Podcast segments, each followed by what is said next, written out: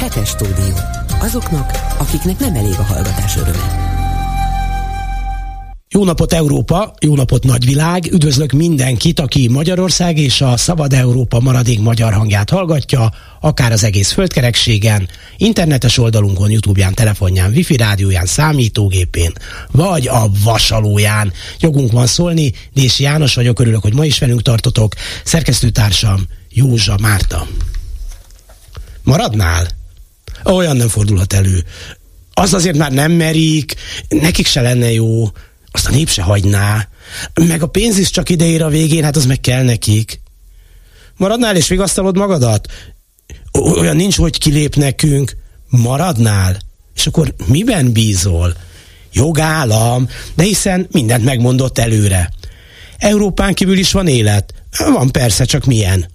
2014. december közepe Bloomberg interjú.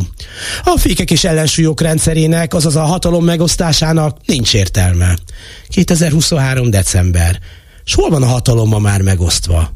Demokrácia? A dolgozó nép okos gyülekezete majd megvédi Európát? A demokráciához demokraták kellenek, de hány demokrata kell? Egy, száz, millió? A választók harmada? Ön elég egy diktatúra szavazás útján való létrehozására is és kell az. Hát a demokráciát nem lehet megenni. Különben is. Addig volt jó, amíg Kádár élt. Ha nincs Kádár, jó lesz az Orbán is. Kolbász legyen a kerítés is.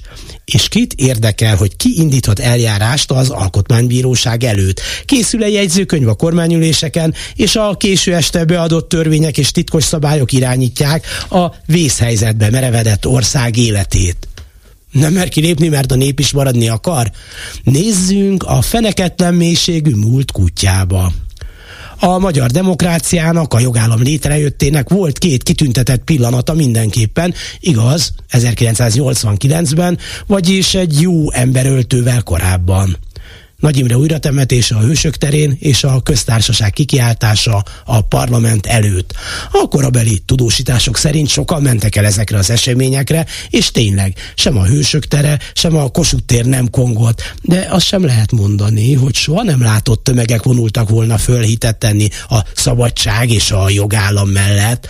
Ha a nevezetes 1957. május 1 képet oda tesszük a temetésé mellé, hát, hát, ahogy a a köztársaság kikiáltása sem vonzott többeket valójában, mint egy diktatúrába hanyatló párt választás előtti erődemonstrációja. Na, és hányan mentek el a meghaladni kívánó diktatúrát jelképező Kádár temetésére, álltak sorba a ravatalnál.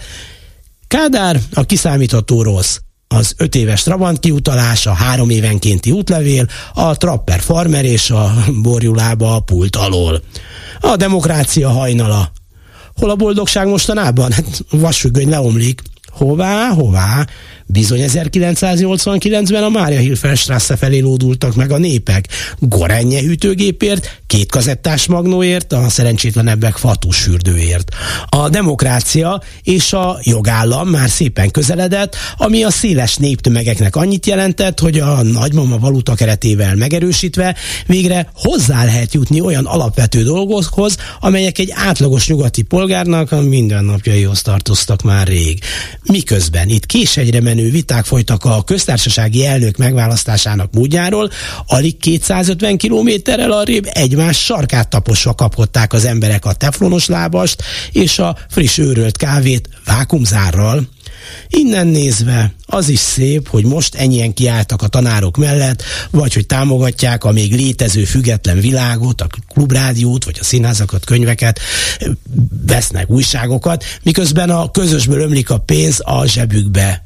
Bécs egyre messzebb van megint. Akkor menthetetlen? Ha ez az új diktatúra, autokrácia, féldiktatúra, maradék köztársaság nem termeli ki a demokratákat, akik tudják, hogyha nincs szabadság, akkor rövidesen a többség számára eltűnik a frigider, és újra csak egyfajta joghurtot lehet majd venni, hát akkor nincs sok esély. Igaz, mamelukként, hát de még rabszolgaként is lehet élni, hát nem így élt az emberiség többsége a teremtés óta.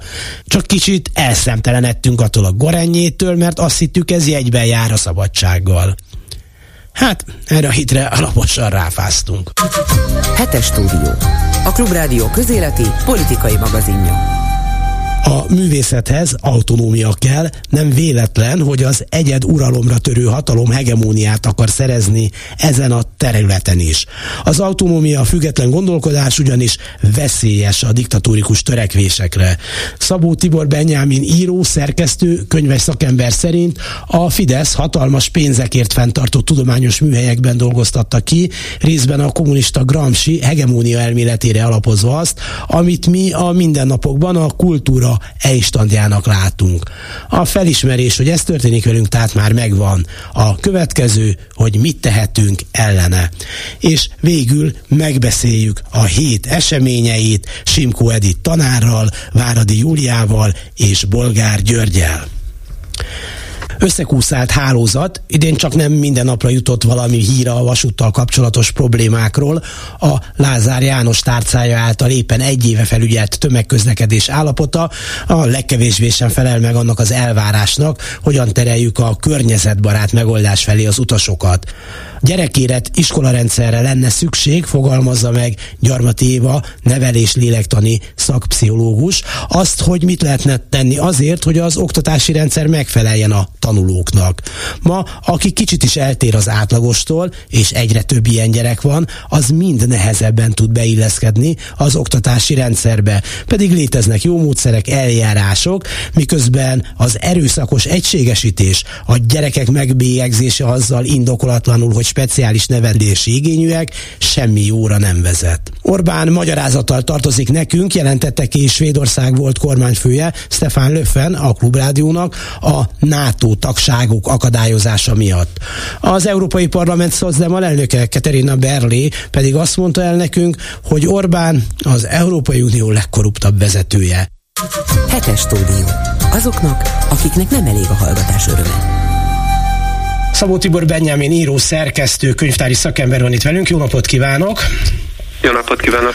És Hegemónia és Emancipáció című cikkében, ami az Amnesty eh, folyóiratában jelent meg, azt elemzi, hogy a nyelv, a kultúra milyen fontos lehet egy hegemón hatalom kialakításában és megtartásában. És hát talán, talán Viktor Klemperel 1947-ben írta meg a harmadik birodalom nyelvét, tehát azóta van fogalmunk arról, vagy a tudományos világnak van fogalma arról, hogy ez egy nagyon lényeges dolog, mintha az ellenszert mégse sikerült volna azóta sem kidolgozni. Az biztos, hogy a, a, Fidesz tudatosan használja a, a nyelvet a, a hatalmának a, az építésére és a megtartására.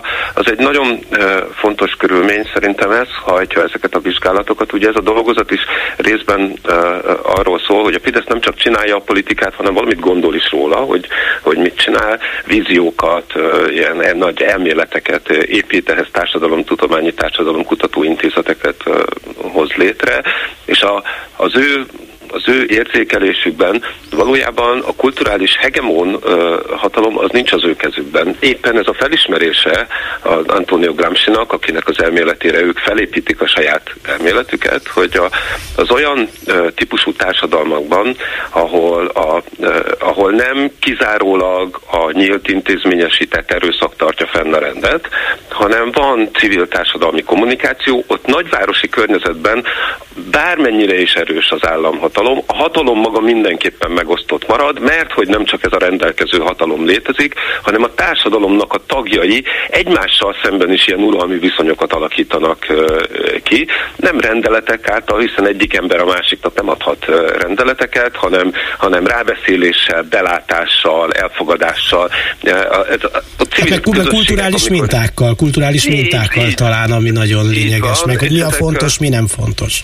Nagyvárosi, nagyvárosi környezetben ahol van, van társadalmi kommunikáció, ahol van egy nagyon erős kulturális szövet, ami összetartja a közösséget, ott ez egy, ott ez egy, egy valódi, valódi hatalom. És ugye az Antonio Gramsci azt mondja, hogy, hogy hosszú távú hatalmat nagyvárosi környezetben a kulturális hegemóniával szemben fenntartani nem lehet, és a Fidesz azt érzékeli, hogy, hogy a Magyarországon jelenleg nagyvárosi környezetben Szegeden, Pécsen, Budapesten valójában azért nem tudja átvenni a hatalmat, mert hogy a kulturális hegemónia az ellentart az ő államhatalmának, és akkor hát ilyen terveket dolgoznak ki, hogy, hogy hogyan lehetne magát ezt a kulturális hegemóniát is átalakítani.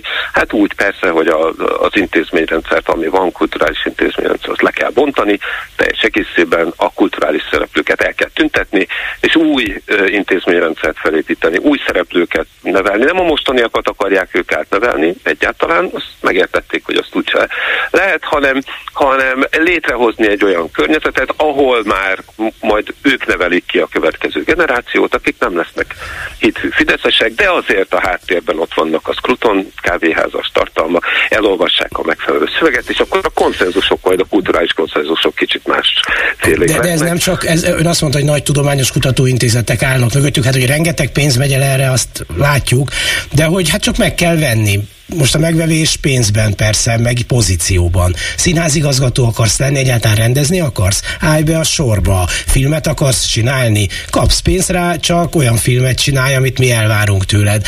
Ki akarod adni a könyvedet? Hát lehet, de énekelni akarsz sok falusi fesztiválon? Lehet, de nyaj be nekünk. Pénz, nem kell ehhez olyan nagy elmélet nekem, azért úgy tűnik. Hát az, azért fontos, hogy a, sem, a, sem a, a, a pénzzel, meg a hatalommal, tehát ezzel a rendelkező hatalommal e, elfoglalt ilyen intézményi pozíciók, ezek önmagukban nem tudnak hatással lenni a kulturális hegemóniára, ezért vannak ezek az intézmények, felismerték, hogy a, a propaganda, az ilyen elfoglalt, ezek széttartóak akkor, hogyha nincs mögött egy egységes gondolat. Tehát annak a, annak a színházigazgatónak, akit ők neveztek ki, annak mondani kell valamit, hogy mit csináljon, miről mit gondoljon, a, olyan módon, hogy az építse azt a világot, amit ők akarnak. Tehát, egy, kell egy ideológia rendszer, ami, ami szerint majd létrejön ez, a, ez az új világ, és hát ezek a, ezek a kutatóközpontok jó nagy könyvekben valójában ezeket, ezeket építik. Azért a, a, ennek a dolgozatnak inkább csak egy része szól erről, hogy uh, mi a helyzet, annyira engem milyen különben nem is érdekelnek borzasztóan unalmasnak tartom az egész bandát, de egyébként az, hogy, hogy a kultúráról valamiről, hogy annak mi a funkciója, az, az hogyan tudja segíteni a közös döntéseket. Arról azért lehet gondolni valamit. Tehát, hogy én inkább a, a, arra gondoltam, hogy nem foglalkozom túl sokat ővelük, hanem megpróbálom végig gondolni, hogy hogyan, hogyan lehet elgondolni egy olyan uh, kulturális intézményrendszert, vagy egy olyan kulturális uh, környezetet, ami mondjuk nem ezt, a, uh, ezt az írtózatos, ilyen leuraló világot szolgálja és támogatja, mint amiről ők beszélnek. Igen, szóval hogy ez a kérdés, hogy aki úgy gondolja, hogy nem helyes ez a hegemón és oktrojált kultúra, az mit tehet egy olyan világban, mint amilyen Magyarország? az értelemszerűen ugye én nem vagyok se politikus, se, semmilyen mozgalomnak a, a, a vezetője, bár egyébként a létező ellenzéki politikusok is különböző mozgalmak, meg azok vezetői se tesznek tevőlegesen konkrétan semmit. De lehet, hogy első lépésben el lehet, hát első lépésben mondjuk el lehet gondolni, hogy például, hogy ez hogy működik, és akkor abból kiindulva meg lehet határozni irányokat. Az első egy kérdés, amit, a, amit föltettem, és arra megpróbáltam válaszolni, hogy egyáltalán mi, mi, mi, az a, mi az a kultúra, az mire jó a, a politikában. Hogyha nem arra, hogy mondjuk ezt a, az ilyen na, nagyon furcsa, ilyen torz, reakciós, konzervatív világot szolgálja lelketlenül. De hát van a kultúrának egy olyan felfogása, hogy ez valójában egy ilyen autonómia gyár igazából, hogy a, a kultúrának annak nem csak tárgya, de eszköze is a, a, a függetlenség, az autonómia, egy valami, amit ez a fogyasztói ilyen az értékértékesülésére épülő társadalom, amiben élünk, ezt az autonómiát az emberben el, elnyomja, megöli, ugye ezt mondja ki az elidegenedés elmélet, a, a kulturális aktorok azok meg csak akkor tudnak létezni, hogyha olyan autonómia buborékokat hoznak létre maguk körül, és abban hoznak létre valamit, és e, az ebben létrejött dolgok egyébként egy csomó mindenben segítik a társadalmat. Észjárásokat adnak, modelleket a társadalomban. Egy csomó dolgot nem kell kipróbálni, hogy egyszerűen az írók, költők elképzelik azt a világot, hogy az, az, az milyen lehet. És Vagyis azt mondja, bocsánat, hogy, hogy zsarnokság idején hallgatnak a múzsák, hogy akkor nincsenek igazán nagy kultúrális teljesítmények? Aki, aki, a, aki, aki engedi, hogy, hogy, hogy, mert nyilván hát lehetnek is autonómia szégetek, mikor ezben politikailag zsarnokság van, de hogy egy zsarnoki rendszerben, aki ebbe beleáll, az nem tud nagyot létrehozni. Hát az szerintem független is a zsarnoki rendszer, tehát hogy az biztos, hogy a, a, a, a kulturális produktumok, mondjuk a, a, a művek csak ezekben az autonómia terekben jönnek létre, akkor is, hogyha egyébként nem, nem zsarnoki körülöttünk a, a világ, valamitől akkor is van függetlenedni, mitől? Hát például ettől az ilyen kapitalista elnyomó gépezettől, az akkor is van, hogyha éppen nem egy ilyen Fidesz típusú uralom van, tehát mindig van mitől megszabadulni. Egy csomó esetben különben a művészetet ez a, ez a, ez a késztetés hajtja, hajtja, hogy megszabaduljon uh, valamitől, megszabaduljon a nyelvnek a korlátaitól, a társadalomnak a, a saját a saját korlátaitól, a szelfjében lévő belső gátjaitól. Valamiféle ilyen megszabadulásról szól a legtöbb esetben a művészet, és közben létrehoz egy csomó olyan eszközt, ami az egész társadalom számára hasznos. Nyelvi formákat, hogy az azok, akik befogadják, ki tudják fejezni magukat, megértsék saját magukat. Ugye a művészet egy csomó esetben az egy ilyen megismerő ismerő tevékenység. Az emberi természetről egy kicsit többet megtudunk, tehát ilyen módon ez egy hasznos dolog, ráadásul a felszabadulásnak a lehetséges útját is szerintem csak, csak innen lehet várni, hogy valaki elkép Zeli majd, ugye a, a Slavoj Zsizsek, bár ő is csak idézte, de, de tőle szokták azt, a, a, azt a mondatot idézni, hogy, hogy ja, egy olyan világban élünk, amikor a, a világnak a végét sokkal könnyebben képzeljük el, mint a kapitalizmusnak a végét. Tehát az, hogy ez az árutermelő micsoda, ami egy ilyen iszonyatos kalicka egy, egy börtön, hogy ahelyett mi lehet, azt jelenleg senki nem tudja elgondolni sem. Na hát az autonómia terekben a, a kultúrának az aktor, hogy azok például, például ilyesmiket is kitalálhatnak, de hogy ez nem feladatuk, ők pont az a lényeg, hogy nem munkát végeznek, ez mind, ez ami létrejön, ez igazából így mellékterméke csak a, a kulturális tevékenység tevékenységnek, de ugyanakkor, hogyha ez nincs meg, akkor látjuk, hogy hát valami olyan világ lesz körülöttünk, mint ami, mint ami most van, hogy már nem tudunk differenciáltan beszélgetni egymással. Az embereket már semmi más nem képes nagy tömegben megmozdítani, csak a morális pánik, ugye, ami ilyen rövid idejű, hiszterizált együtt mozgás, de valójában a, a közösségek felbomlanak, a szakszervezetek tétsenek, ezek a, a, a társadalmi szövet az így, így szétfoszlik. Na ehhez mind segítséget tud adni a, a művészeti kultúra is, ami ráadásul a kultúrának csak egy kisebbik része. Köszönöm szépen Szabó Tibor Benyámén írónak, szerkesztőnek, könyvtári szakembernek, amit mondott, és hát a cikk részletesebben elolvasható az Amnesty folyóiratában. Köszönöm szépen, viszont hallásra! Köszönöm szépen, viszont hallásra! Önök a hetes stúdiót, a Klubrádió közéleti politikai magazinját hallják összekúszált hálózat. Idén csak nem minden napra jutott valami híra a vasúttal kapcsolatos problémákról. A Lázár János tárcája által éppen egy éve felügyelt tömegközlekedés állapota a legkevésbé sem felel meg annak az elvárásnak, hogyan tereljük a környezetbarát megoldás felé az utasokat. Igaz, hogy a költségvetés számait elnézve a kormány sem érdekli a MÁV, leszámítva persze a kínaiakkal együtt barkácsolt méregdrága Belgrád-Budapest vonalat.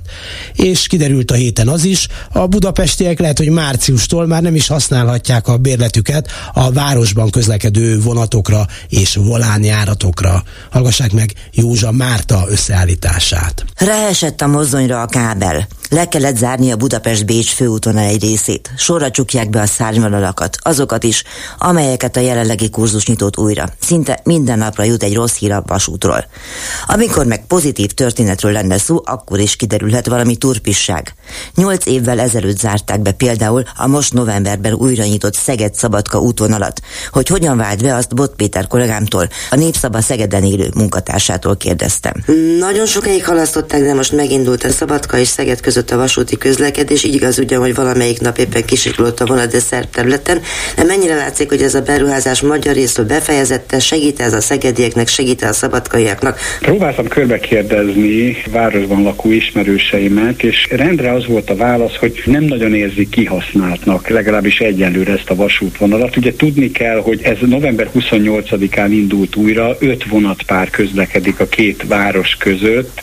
Egyébként még ilyet is kigyűjtöttem, hogy a teljes áru jegy az 2356 forintba kerül, semmilyen kedvezmény, tehát ilyen vármegye vagy országbérlet nem vehető igénybe itt. Az átjutásnak a problémáját az nehezíti, hogy hosszadalmas a határellenőrzés, de hát ez ha autóbusszal, ha autóval megy az ember, ez ugyanúgy jelentkezik. Igazából viszonylag kevesen vették eddig igénybe, aminek alapvetően az lehet az oka, hogy akik eddig is jártak innen-oda, illetve fordítva, azt egyszerűen autóval megteszik ezt a Szeged-Szabadka távolságot, ami segíthet, vagy ami hát ráhordhatja az utasokat, az leginkább az, hogy ugye a határ magyar oldalán lévő röszkéről zavartalanabbul lehet bejutni Szegedre, de kérdés az, hogy ezt a vasútvonalat azt vajon azért teremtették-e meg, hogy a röszkeiek azok könnyebben bejussanak Szegedre, és azért amellett sem lehet elmenni szerintem szó nélkül, hogy, hogy itt azért ilyen nagyon pompázatos mondatok hangoztak el a vasúti vonal újraindítása kapcsán Lázár Jánostól, aki hát hogy a bombasztikus kijelentésekért tényleg soha nem megy a szomszédba, mert ő azt mondta, hogy ez a vasútvonal a nemzetegyesítés, az összetartozás vasútvonala, amely Magyarország és Szerbia összetartozását, közös múltját és jövőjét jelképezi, stb. stb. stb. Én azt hiszem, hogy, hogy azért itt egy picit túl van tolva ez a dolog. Nem hiszem, hogy Szerbia az ezen a módon kapcsolódna be Európához vagy az Unióba. Itt egy egyszerű vasútvonalról van szó, amely egy picit még keresi az utasait, nem nagy kihasználtsággal működik, úgyhogy a jelen helyzet az ebben a pillanatban most ennyi. Persze leszoktatták róla a közönséget, hogy 8 évig nem működött, és nagyon-nagyon drága. Hát 15 előtt ilyen, mit tudom, 7-800 forint volt egy egy maximum. Én is, mikor egy első hallásra tényleg ez nagyon-nagyon drága ez a jegy. A másik pedig az, az hogy hát egy 30-40 kilométeres távolságot, 40 kilométeres távolságot több mint másfél órára tesz meg. Szóval azért ez, ha én utas lennék, vagy azt tervezném, hogy Szabadkára megyek, mondjuk ez a menetidő, ez semmi esetre se szólna amellett, hogy én biztos biztos, hogy a vasutat válasszam. Másrészt bevásárló turizmus működik a két ország között, erre szerintem tipikusan nem a vasútvonal, vagy a vasúti közlekedés a, a legkézenfekvőbb eszköz. Másrészt általában tehetős emberek járnak oda-vissza, akik ugye saját gépkocsival ezt megoldják, tehát hogy ők se ezt a vasútvonalat fogják igénybe venni. Bár egyébként Szegeden azért az is elhangzott, hogy tulajdonképpen most a vasúti lehetőségeknek a teljessége ki van maxolva, mert ugye ez egy égpályaudvar, tehát ugye innen tovább nem mennek a vonatok. Budapestről, Békés Csabáról jönnek be a vonatok, most harmadik vonalként megkapta Szeged Szabadkát is, tehát lehet azt mondani, hogy tulajdonképpen most itt csúcsra futtatták, hát ezt azért kicsit így idézőjelben mondanám a szegedi vasútállomást, mert ugye a harmadik irányból most már végre november vége óta beérkezik ide is a, a vonat, de mondom egyelőre különösebben nagy utasforgalmat azért nem lehet megjegyezni ezen a vonalon. Szóval nem lett gyorsabb ez a vonal, viszont háromszor annyiba került az utasoknak, ami talán nem a leggondosabb tervezést mutatja. Ahogy az sem, hogy a szerb évek óta készen voltak a felújítással, de a magyar oldalon a mészáros cégek képtelenek voltak határidőre végezni a feladattal. A legutóbbi barátságtalan intézkedés most Budapestet és az agglomerációban élőket sújtja. Megszűnne ugyanis az egységes, a MÁV és a volánjáratokra is érvényes BKK bérlet. Lázár János közlekedés visszafejlesztő miniszter, mondta az Esti Gyorsban Spon Márton, a Közlekedő Tömeg Egyesület alelnöke, aki összefoglalta azokat az abszurd helyzeteket is, amelyek a bérletesekre várnak, ha a terv valóra válna. Hogyha ennek a hírnek az értelmét nézzük, mert még szerencsére csak hírről van szó, az, hogy ez egy végleges döntés lenne, ezt senki sem erősítette meg, bár már önmagában az is sajnálatos, hogy másfél héttel az új év bevezetés előtt ilyen bizonytalanságba tartják az utasokat. A hírnek az értelmét azt közlekedési szakmai szempontból egyáltalán nem lehet találni. Ennek az intézkedésnek egyetlen egy jellegű értelme tud lenni politikai helyezkedés és hatalmi harc. Hát egyrészt a kormány és a főváros, de egyre inkább úgy tűnik, hogy Lázár János közlekedési miniszter és a kormány között is. Olyan szolgáltatásokról van szó, mint például a Csepeli hívről, ami el se hagyja Budapest közigazgatási határát, mégis a Tarlós Istvánnak a lepasszolása következtében állami üzemeltetésű. Hogyha ez is kikerül a BKK bérletnek körzetéből, akkor nem fog a főváros hétlen mellé egy másik hívvonalat építeni. Itt a főváros van további költségekbe hajszolva, hiszen lehetetlen feladat elé állítaná őket, hanem az utazók lesznek lehetetlen, illetve hát pénzügyileg nehezen elviselhető helyzetben. És ráadásul csak a Csepeli hév példájánál maradva, pont egy olyan kerületben, ahol a kormánypárt a domináns, vagy egyébként a 22-es buszcsalád, ami ugyan kék, de a volánbusz üzemelteti, példáján azon a hegyvidéki kerületben, ahol szintén ugye a kormánypárt az erős, tehát olyan szempontból is nehezen magyarázható, hogy ez egy koordinált kormányzati intézkedés, és nem Lázár János ötletbőrzének a következő eleme lenne, hogy még Budapesten belül is elsősorban a nagyobb kormánypárti támogatottságú kerületek lakosságával fognak kiszúrni, hogyha ezt tényleg meglépik. Ugye H5-től H9-ig az összes budapesti hévvonalnak mind az infrastruktúrája, mind a pályája leamortizálódott, és ez jellemző egyébként a hagyományosabb MÁV vonalakra is. A budapesti elővárosi térségben még a korábbi politikai vezetés alatt létrejött a budapesti agglomerációs vasúti stratégia, vagy a Vitéz Dávid vezetésével, aminek az volt a célja, hogy minél többen használják a vasutat, nem csak elővárosi, hanem akár Budapesten belüli utazásokra is, és ugye ehhez ezeknek az áldatlan infrastruktúra és járműállapotoknak a felszámolását vette ez a stratégia célba. Lázár János nem rejtette véka alá, hogy ezt a stratégiát ezt soval kívánja behinteni, de úgy tűnik, hogy ezzel nem elégedett meg a fejlesztési projektek leállításával, nem elégedett meg hanem most már az a cél, hogy azok se használják Budapesten a vasutat, akik eddig ezek az állapotok ellenére is használták.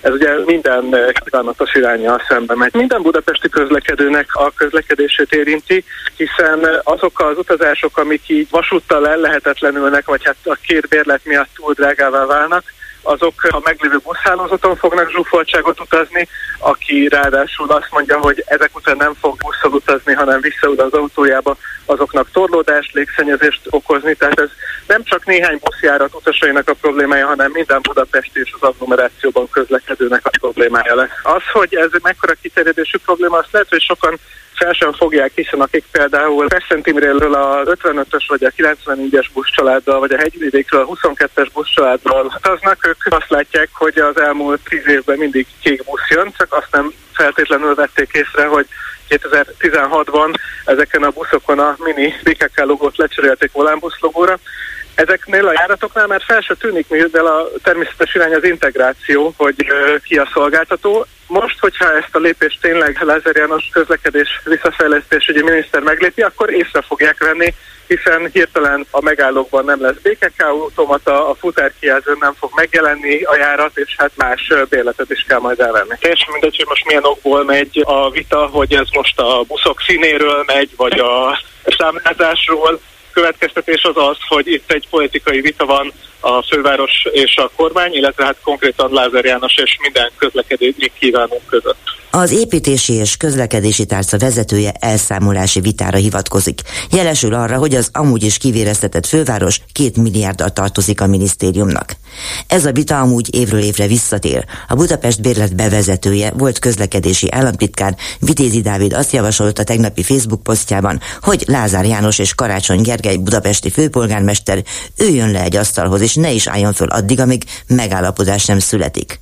A Lázárral köztudottan nem túl jó kapcsolatot ápoló Vitézi azt is hozzátette, idézem, a Budapest bérlet regionális kiterjesztése és a regionális tarifa közösség, illetve a vállalt szoros együttműködési kötelezettség helyett az idei évre maradt a riogatás, kiszivárogtatás, Facebook posztolás és a hódmezővásárhelyi rádióból való üzengetés a budapestieknek. Írta tehát Vitézi Dávid.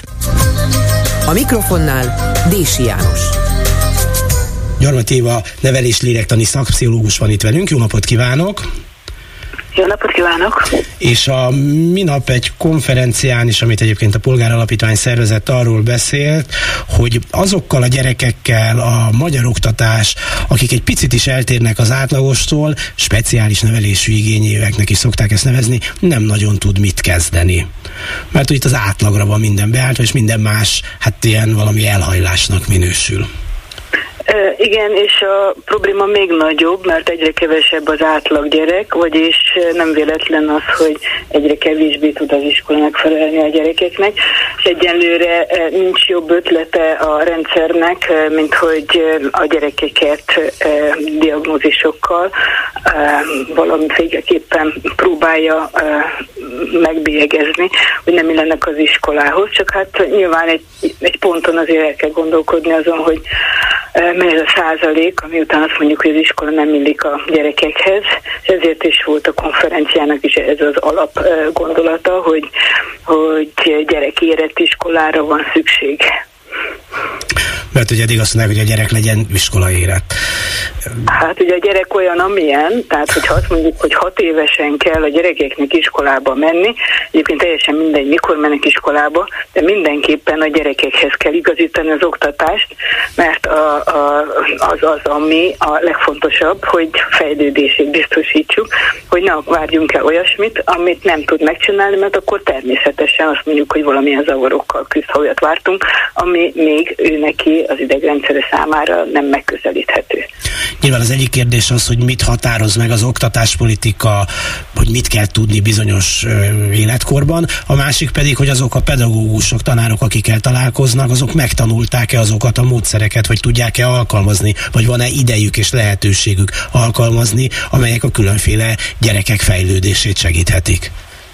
Ez nagyon izgalmas kérdés, mert a pedagógusok alapvetően szeretnének a gyerekekhez igazodni, és ezt most éppen az akadémiának a közoktatásfejlesztési kutatási programjában is láttuk, hogy a tanítók nagyon nyitottak például az új módszerekre, de amint a gyakorlatra áttérünk, akkor nem merik alkalmazni, tehát azokat a módszereket, amelyek a, gyerekek fejlődését jobban biztosítanák a tananyaghoz képest, vagy egyáltalán a tananyag eléréséhez esélyt adnának. Legfeljebb szabadidőben, délután, napi max. 10 percben merik alkalmazni, mert hogy pont a képzésük is arról szól, hogy a, a, egy adott anyagot le kell adniuk, a gyerekeknek egy adott ö, ö, iramban kell ö, haladniuk, bár ugye azért azt is halljuk, hogy igazából elég lenne, ha harmadikra megtanulnak írni, olvasni, számolni. A gyakorlat viszont mégsem ez, mert szemléletben az van, hogy akkor már baj van a gyerekkel, ha nem első osztály, első fél évben tanulja meg a betűket, a számokat és minden csodát hogy mennyi szabadsága van egy tanárnak, akkor ha már arról sem dönthet, hogy milyen tankönyvből tanítson. Lenne egy választék, és akkor azt mondaná, hogy itt ez, ez a tananyag, ez a módszer a jobb, ott az. Hát erre a lehetőség egyre kevesebb. Tehát valóban hol van itt a gyerekekhez igazodó szabadság? Nyilván az egy további bezárás, de az, hogy, hogy nekik áll, hogy tulajdonképpen azt tudják igazolni, hogy leadták a tananyagot. Az nagyon nehéz bizonyítani, hogy a gyerekek közben mennyit fejlődtek, mert hogy igazából nem ez a, a mérce, hanem azt tudják, hogy beírják a krétába, hogy a tankönyvben, megadott tankönyvben hol tartanak. Most ez egyszerűen lehetetlen helyzetet terem gyerek és pedagógus számára egyaránt. Nyilván azért a szülők sem egyformák, de van egy nagy százalék, amelyik azt mondja, hogy igen, első év végére a gyerek tudjon írni, olvasni, ez az elvárása. Ha nem, akkor nem csak a gyerekében, hanem az iskolában vagy a tanárban is keresi a hibát szerintem. Teljesen igaz, és ezért is nehéz változtatni, mert hogyha egy pedagógus is mondjuk kiugrana abból, hogy, hogy tananyag, tankönyv, kréta, és csinálja, akkor a szülő rögtön ott lenne, hogy jó, de hát a másik gyerek, a szomszéd gyerek, a stb., hogy, hogy ő hol tart, meg hát különben is. Tehát valóban ez, ezt az egész helyzetet az is fenntartja, hogy a pedagógus pedagógustól nem csak a felsőoktatás, nem csak a, maga az oktatás irányítás, hanem az iskola, a kollégák és a szülők is ezt várják el. A gyerekek meg csinálják azt, amit látnak, ők igazodnak, és aztán ami az igazi nagy probléma, hogy a gyerek azt találja, hogy ő igazából nem felel meg az elvárásoknak, valami baj van vele. És azt gondolom, hogy, hogy ez, a, ez, ez mindennél e, nagyobb ártalom, mikor a gyerek e, már akár az óvodában, amikor már ugye iskola készültség e, lenne, e, majd első osztályban garantáltan e, nem csak a képességében, hanem önmagában is elbizonytalanodik, és ettől kezdve nem csak pszichés, hanem hát személyiségfejlődési problémák is kialakulhatnak. Kudarc az a legrosszabb dolog, folyamatosan kisgyerekkorban, ez egy hatalmas ártalom, amely iskolai ártalom. Nyilván egy sok tekintetben tekintélyelvű társadalomban nagyon nehéz kiszakadni ebből a hagyományos struktúrából, bár hát jó pár szülő, mert azok ők se egyformák próbálják, például, hogy alternatív alapítványi, akár egyházi iskolákba is kimenteni a gyerekeiket az állami oktatásból. Ezt persze meg lehet tenni, megjegyzem, nem feltétlenül jobbak azok az iskolák sem. Vannak állami iskolák is, és hát feltétlenül vannak állami iskolákban tanító pedagógusok, akik sokkal jobbak, mint némelyik magán vagy alapítványi iskolában tanító pedagógus. Tehát, hogy, hogy még ez sem megoldás, de igazából azért nem megoldás, mert jó, hát akkor tényleg mentettük azt a gyereket meg a másikat. Na de hát milyen társadalomban fog élni. Olyanok között fog élni, akik eh, már az elején, eh, mondjuk 6-7 éves korban eh, mindenféle pszichés és személyiségfejlődési zavarral küzdenek. Ebb egy ilyen társadalom az nem fog megfelelni azoknak sem, akik kiemelkedő képességekkel, harmonikus személyiséggel fejlődnek, mert hogy pillanatokon belül be fogja szippantani az a többség, akinek nem jut ez az oktatás. Tehát itt azért mindenkinek osztottak lapot, vagy pedig elsősorban nyelvet kell tanítani a gyerekeknek, hogyha jót akarunk, és akkor menjenek világá, de akkor miről beszélünk magyarság és nem tudom, tudom, milyen hatalmas nemzeti színű szavak. Hát igen, az olcsóból van. Ha jól értem, akkor ez a típusú egyenlősítőnek gondolt oktatási rendszer épp, hogy tovább mélyíti a társadalmi különbségeket, ahelyett, hogy csökkenteni az iskola rendszer ezeket, mert aki szegény, az bele kerül abba és ledarálódik, és akinek jobbak a lehetőségei, vagy hát jobban átlátják a szülei esetleg, hogy mit kell tenni, azok szerencsésebbek, és azok elő, előnyhöz jutnak a többiekhez képest.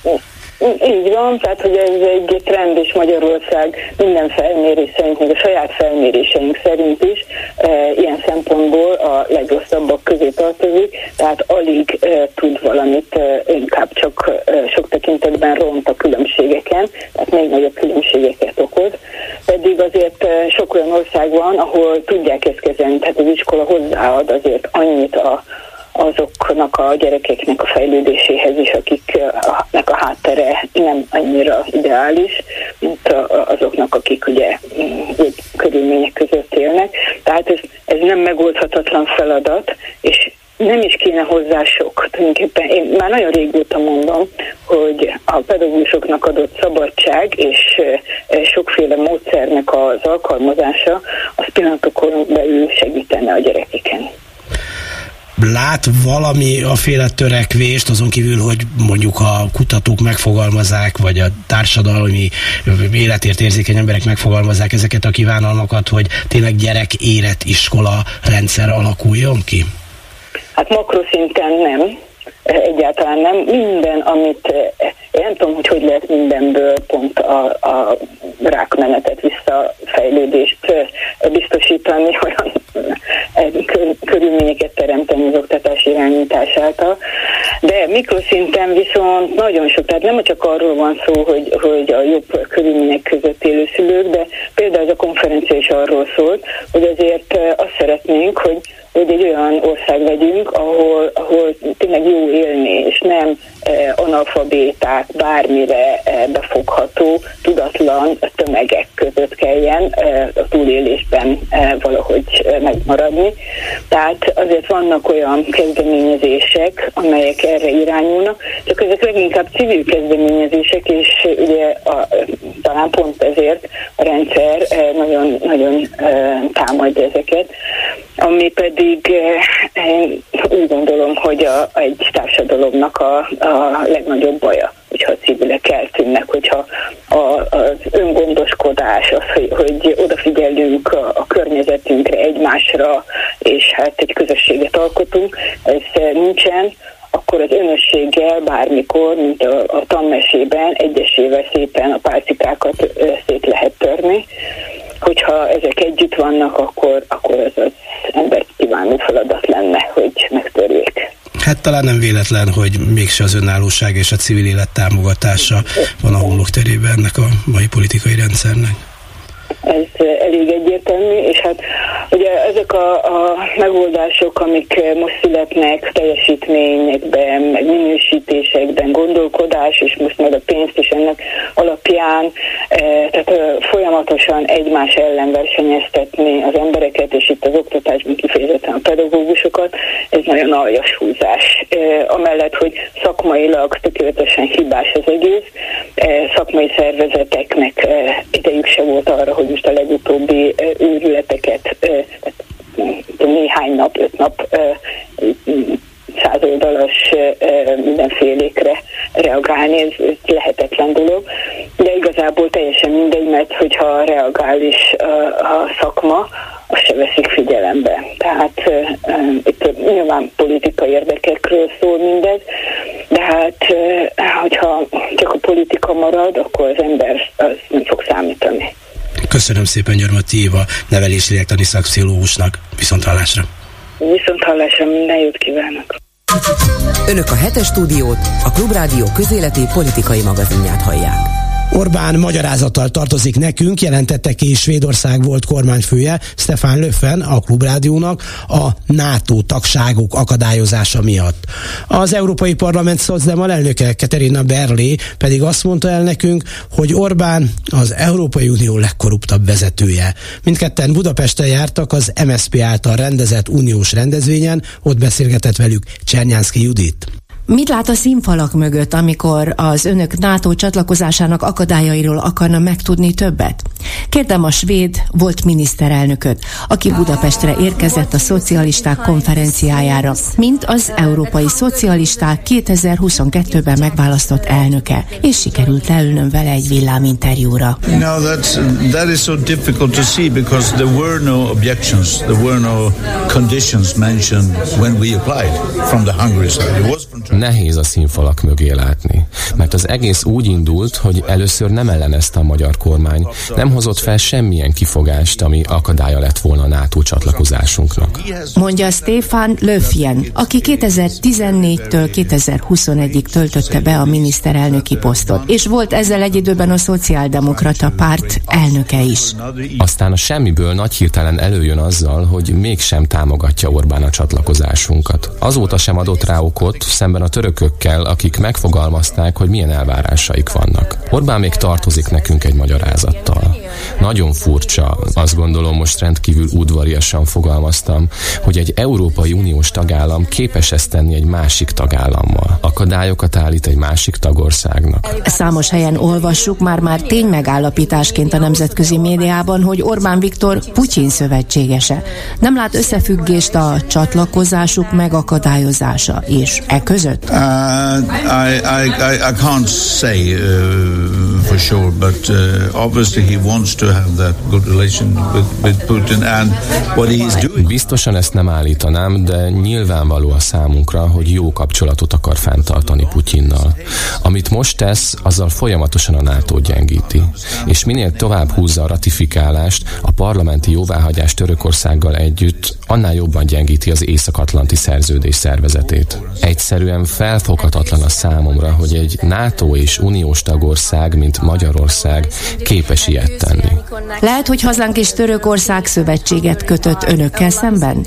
Hogy esetleg egyeztetik a forgatókönyveket? No, and again, again, Turkey had conditions and, and uh, questions they wanted answered. Csak azt tudom mondani, hogy a török kifogásokra válaszoltunk, amelyek alapvetően a kurdok és a terrorizmus ügyét illették. Velük tudtuk rendezni a problémákat.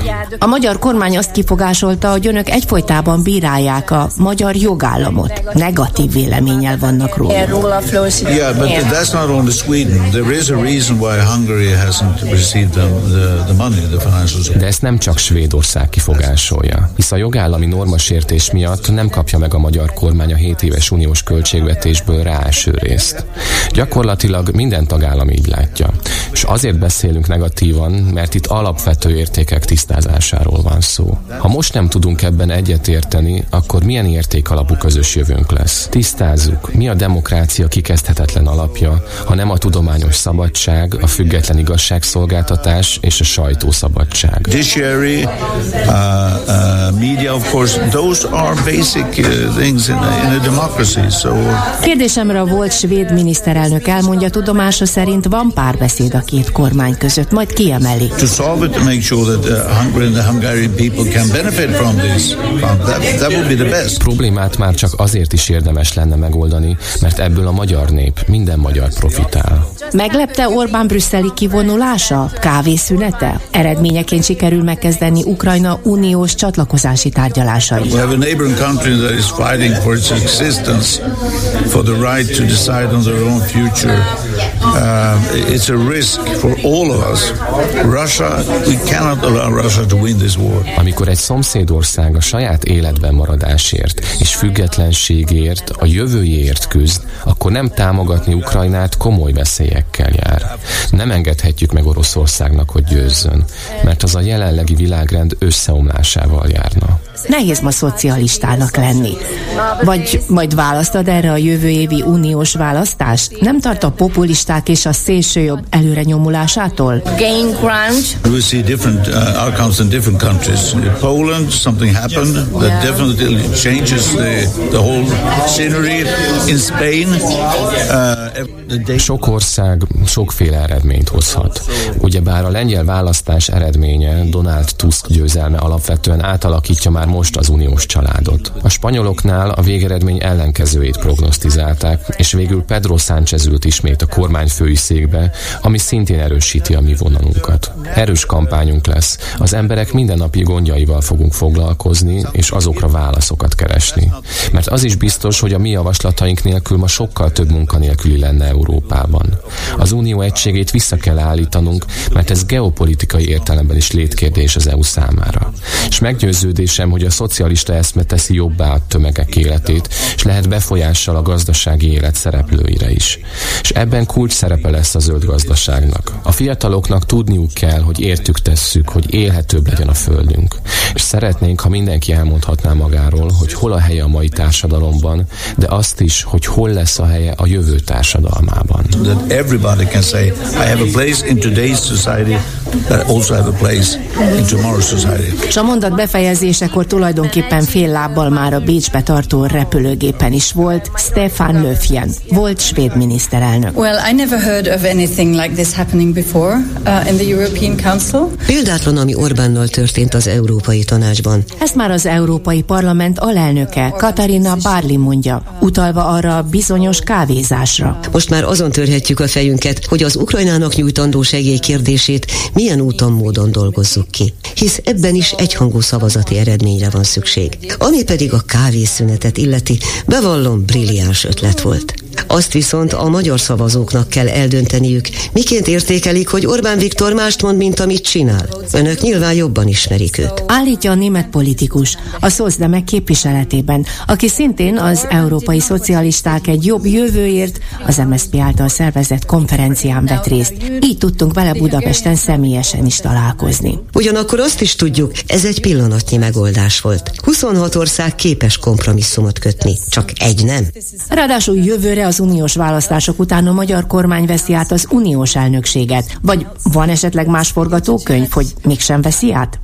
I do not believe that there is any way of, um, of keeping Hungary out uh, of the Nem hiszem, hogy lenne mód Magyarországot kitenni a soros elnöki pozícióból, annak ellenére, hogy sorozatosak a jogállami normasértése. Szóval akkor ön szerint nem jogos a befagyasztott pénzek felolvasztása? I think that the conditions are not fulfilled to, to release the money. Nem teljesítette maradéktalanul a kormány az elvárásokat. Az tény, hogy változtatott a törvényeken, de egyelőre nem látjuk azok gyakorlatba ültetését, azok alkalmazását. Így pedig mit érnek? Hisz ezt láttuk a CEU előzésekor is. Amikor rájött, hogy törvénytelenül adja ki az útját az egyetemnek, akkor megváltoztatta a jogszabályt saját akaratához igazítva. Viktor Orban is probably the most, not, not probably, he is the most corrupt um, leader. In Orbán Viktor valószínűleg, nem, nem is valószínűleg, hanem határozottan az EU legkorruptabb vezetője. A magyar emberektől sokkal többet veszel annál a 10 milliárd eurónál, amit most a bizottság odaítélt a visszatartott pénzek egy részét felszabadítva. Megváltoztatták az önkormányzati választási törvényt is, hogy átvehessék az ellenzéki irányítás alatt álló Budapestet. Lehet, hogy elvérzik így Budapest. Yes, well, this is, this, these are symptoms for an autocracy. Ez az autokrácia szimptomája, ezt csinálják az autokraták. Szembe megy a budapestiek többségi akaratával, mert a saját akaratát akarja keresztül vinni. Mert semmi más csak ő számít. A migrációs törvény sem jutott nyugvópontra, hisz Magyarország semmit nem fogad el. Mit tudnak tenni? Um. A migráció kezelésének két módját tapasztaltam meg. Egyrészt azt, hogy a populisták felfújják az egész ügyet. A populisták mindennél, még a megélhetési költségeknél, az üzemanyagáraknál is, tehát az embereket húsba vágóan érintő problémáknál is fontosabbnak állítják be a migrációs ügyeket. A populisták számára ma ez az első számúnak kihirdetett ügy. A másik tábor pedig kompromisszumokat keres, és nem kampányol a témával. Azt keressük, miként tudjuk elválasztani az életüket veszélyben érző menekültek ügyét a csak munkavállalás céljából érkező bevándorlókétól. Noha tény, sok országnak szüksége van a külföldi munkavállalókra is. Emiatt sokkal nagyobb kontrollra van szükség. Másrészt le kell vennünk a terhet egyes országokról, akik nem tudnak több menekültet befogadni. Tudomásul kell venni, hogy arányos elosztásra törekszünk. Ha Magyarország ebben nem akar részt vállalni, akkor ennek pénzügyi következményei lesznek. Megint felmerült a hetes cikkelyes eljárás lehetősége azzal, hogy a lengyelek nem vétóznának, miután leváltották Kaczynszkijékat. Számos kérdést meg tudna oldani az Európai Unió, ha elvennék Magyarországtól a szavazati jogot. Ugyanakkor Robert Fico és Orbán között elég jó a viszony. Újabb vétópartnere lesz Szlovákia személyében? Yes, um, that's exactly the case. So the Article 7... Nos igen, ez pontosan így van. Amikor a hetes cikkelyes eljárást megalkották be berkeinkben, akkor joggal gondolhatták, előfordulhat, hogy egy országgal probléma adódik. De hogy egyszerre kettővel ugyanaz, arra nem számítottak. A lengyel kormány mindig ott állt Orbán oldalán, ha az ő antidemokratikus rendszerét meg kellett védeni.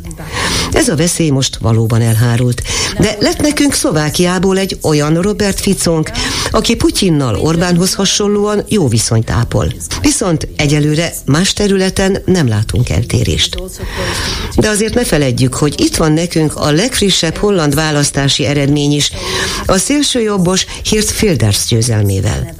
Amiben reménykedhetünk, hogy a demokraták nélkül nem tud kormányt alakítani. A jelen pillanatban nagyobb veszélynek tartom őt, mint Ficót. Végül is Szlovákiában bevezették az eurót, és alapvetően uniópárti a kormányfő. Pontosan. Nehéz Ficót beskatujázni, egyelőre nem tudjuk, mire számítsunk tőle.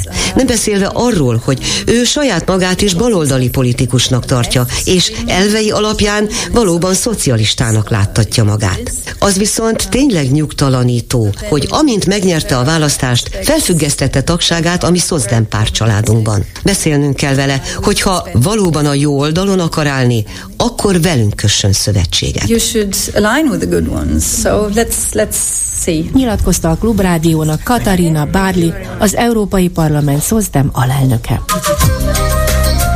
Jó napot kívánok, Dési János vagyok, megbeszéljük a hét eseményeit, ahogy szoktuk ilyenkor. Hétvégén Simko Edith tanár, az egyik vendégünk Váradi Júlia Bolgár György, és Dési János vagyok. Hogy egy jó hírrel kezdjük, hosszabbodnak a napok, egyre több a fény, szóval van remény. Vége a sötétség uralmának, hogy ilyen szépen mondjuk. Uh, kormányinfo nevű, nem tudom micsoda volt a héten megint, és maga Orbán Viktor vett rajta részt. Persze szokás szerint a sajtó egy részét erre nem, nem hogy nem hívják meg be se, engedik, rendőrrel zavartatják el, és amikor a klubrádió tudósítója, a kollégánk Csernyánszki Judit észrevette, hogy a rendőrség éppen kollégák vegzálásával foglalkozik, és elküldi őket, akkor azt mondta, hogy ő sem vesz részt ebben a sajtótájékoztatónak nevezett színjátékban, kiáll a média szabadság mellett, és hát akkor ő sem megy el erre a sajtótájékoztatóra. Kár, mert ott elég érdekes dolgok történtek. Ma egyet mondjál. Például kinyitották Brüsszel szemét Állítólag most ez van. Nem vettétek észre? Tágra nyíltak Brüsszel szemei. Nem tudom, hány van neki, de Orbán Viktor azt mondta, hogy kinyitjuk Brüsszel szemét. Mondta azt is, hogy elfoglaljuk, úgyhogy... Hogyne, persze. Én, én a Grand Place-t vállalom. Mondott már mindent szerintem, én végig élveztem idézőjelbe ezt a több mint két órát, Úristen. meghallgattam, vettem a fáradtságot, és azt gondolom, hogy semmit nem vesztett azzal egy újságíró, ha ha nem volt benn. Tökéletesen lehetett látni a válaszok színvonalából, hogy mi az, ami kínos kérdés számára, és egy ilyen kötfelhővel így megpróbálta frappánsan idézőjelbe szintén elpöckölni magától, Igen. és hosszan beszélt és kente össze-vissza a mondandóját, ha nem volt számára kínos a kérdés. De azon kívül, hogy nyilván visszatérünk még erre a sajtótájékoztatóra és az ott elhangzottakra. De csak ragaszkodtok hozzá. Hát azért voltak ott fontos dolgok, elvtársak, amiket elmondtam. A krópli, de, de, igen, de, a krópli főzelék, legyen krópli főzelék. De arra gondolok, amivel fölvezetted, hogy Csernyánszki visszafordult.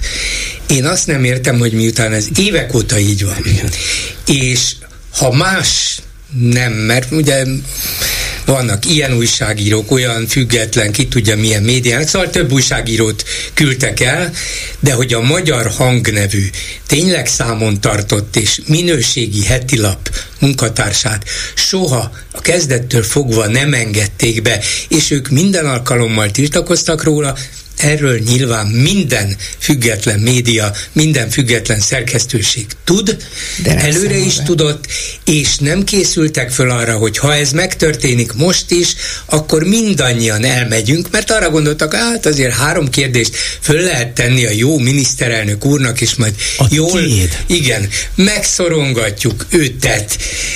De az lett volna a minimum, hogy azt mondják, hogy hát ha még mindig nem engeditek be, akkor úgy gondoljuk, hogy ez nem nekünk szól, és tényleg nem, mert milyen alapon válogatnak.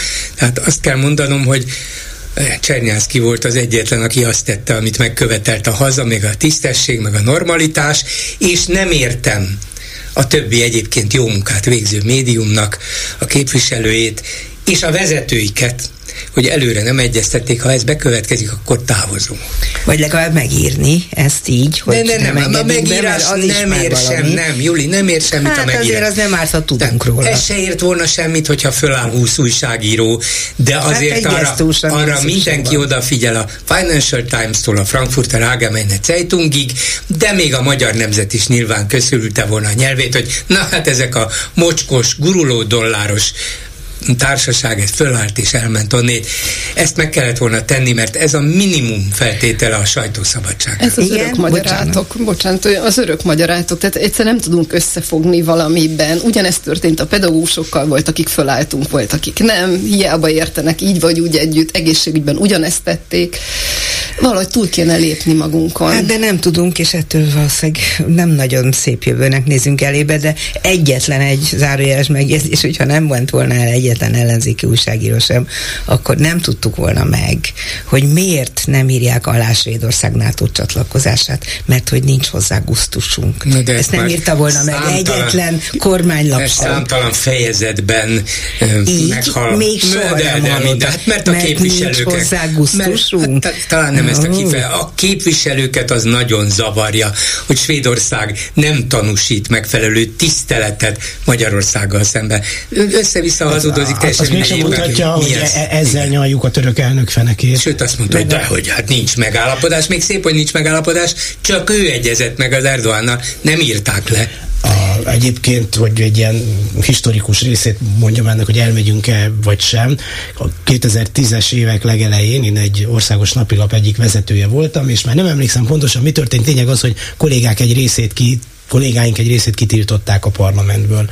És akkor én végighívtam más lapok, akkor még volt másnapi lap is, tehát olyan kollégákat, akiknek azt gondoltam, hogy hasonló a világképe, mint az enyém, hogy ett, ettől kezdve ne járjunk a parlamentbe tudósítani. Akkor még azt nem gondoltam, hogy a tar- tar- parlament annyira érdektelen lesz, mint, mint, mint Sarlós István parlamenti elnökségének legszebb napjaiban, de azt mondom, akkor ne járjunk hát ezek a liberális, ellenzéki lapvezető kollégáim miket mondtak nekem, abból egy szép gyűjteményt tettem el belőle, és hát akkor hajrá járjatok, gondoltam én is.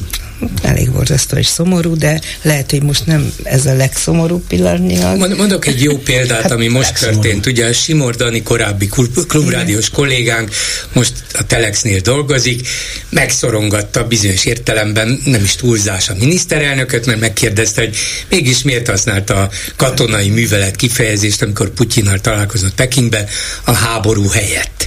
És Orbán próbált kifarolni, így próbált kifarolni, hát, úgy össze-vissza beszélt, tehát tulajdonképpen folyamatosan ellenmondott magának, hogy hm, hát mert ez az, milyen rossz lenne, ha ez háború lenne, mert akkor elrendelhetnék az általános mozgósítást, és akkor nekünk annyi, úgyhogy nem kívánom senkinek, de ráadásul én nem alkalmazkodom senkihez, ez nem azért volt, mert Putyinhoz alkalmazkodom, magyar ember nem alkalmazkodik senkihez, csak saját magához, de hogyha legközelebb találkozunk, ha úgy kívánja, akkor a háború kifejezést fogom használni, ahogy a, vendég, ahogy a vendég elvárja meg, megkívánja.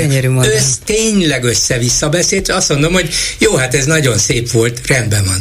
De azon az alaphelyzeten, kérdésen és Orbán megítélésén nem változtat, hogy a katonai művelet kifejezést használta, tudjuk, hogy miért, tudjuk, hogy Putyin elvárásainak megfelelően, tudjuk, hogy itt, itt is Magyarországon is igyekszik ezt kerülni, és a dolgot lehetőleg minimális hőfokon tartani, hogy nem, nem, hát az agresszor szót azt nagyon ritkán ejtjük ki, meg a háborút is lehetőleg csak akkor, hogyha Márkizai akar minket belekeverni, meg az ellenzék a háborúba, akkor háború van. De mondod igen. háborút meg amikor, meg, a, meg amikor rendkívüli meg állapot van. Meg amikor rendkívüli igen. helyzet, rendkívüli állapot van, meg, van meg háborús infláció. Nem, nem, háború van, vagy nincs háború? Nem katonai műveleti infláció, hanem háborús, meg szankciós, szóval na igen, kiderül ez annak a néhány tízezer embernek, aki követi ezt tényleg betűről betűre, szóról szóra. De nem, de nem éri meg, azt mondom, nem éri meg még ez sem, mert úgyse lehet Orbánt térdre kényszeríteni, azzal sem, ha kivonulna az ellenzéki sajtó, de legalább világos, világos helyzetet teremtene, hogy ilyen feltételek mellett, ha a társaink egy részét kizárják, mi sem jövünk. Beszéljetek a sajátjaitoknak. Tudjátok, hogy mi Tolstoy főműve? No. Katonai műve, különleges katonai művelet és béke. Béke, ez az. Picsorkán, picsorkán. Nagyon jó. Picsorkán. Vagy a békére nem fog kitalálni valami más szót? Hát szerintem Orwell már elsütötte ezeket a poénokat. Az Egyesült Államokat aggasztja a magyar kormány döntése, hogy életbe lép a szuverenitási bocs, törvény. Bocs, bocs, csak azért szólok közben, mert látom elhagyod itt az Orbáni e, mert, Hogy mondta, nincs több mondott, mondott valamit, ami a tanárnő számára fontos Na. lehet. Igen. Hát bejelentette a 32, pünkt 2 százalékos bocsánat, bocsánat, mint magyar szakos ebbe hagy szóljak bele. A feltételes módra fölhívnám mindenkinek a figyelmét, úgy kezdődik, hogy ha Brüsszel küldi a levelet, úgy folytatódik, hogy 30,2 százalék az átlag, tehát uh-huh. lesz, akinek szerintem semmi nem jut, és valószínűleg majd a kezdőket megpróbálják valamivel kicsivel élhető béren fizetni.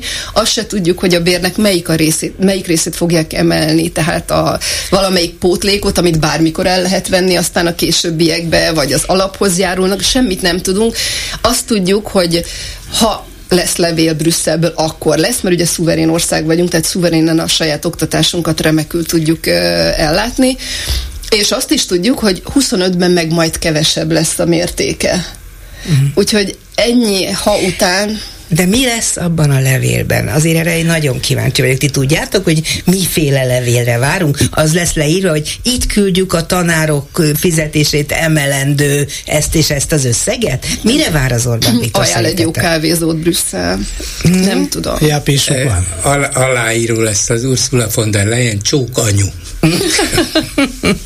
De komolyan kérdezem, hogy, hogy hát én még nem tudom, valami hogy olyasmit várnak el, hogy ugye benne van elvi, nem elvileg bele van írva az, hogyha a magyar kormány végrehajtja a beígért oktatási reformokat, akkor ezek részeként, mert ehhez szükséges a pedagógusok bérének jelentős növelése, ehhez egy ideig az Unió hajlandó hozzájárulni. Ez benne van.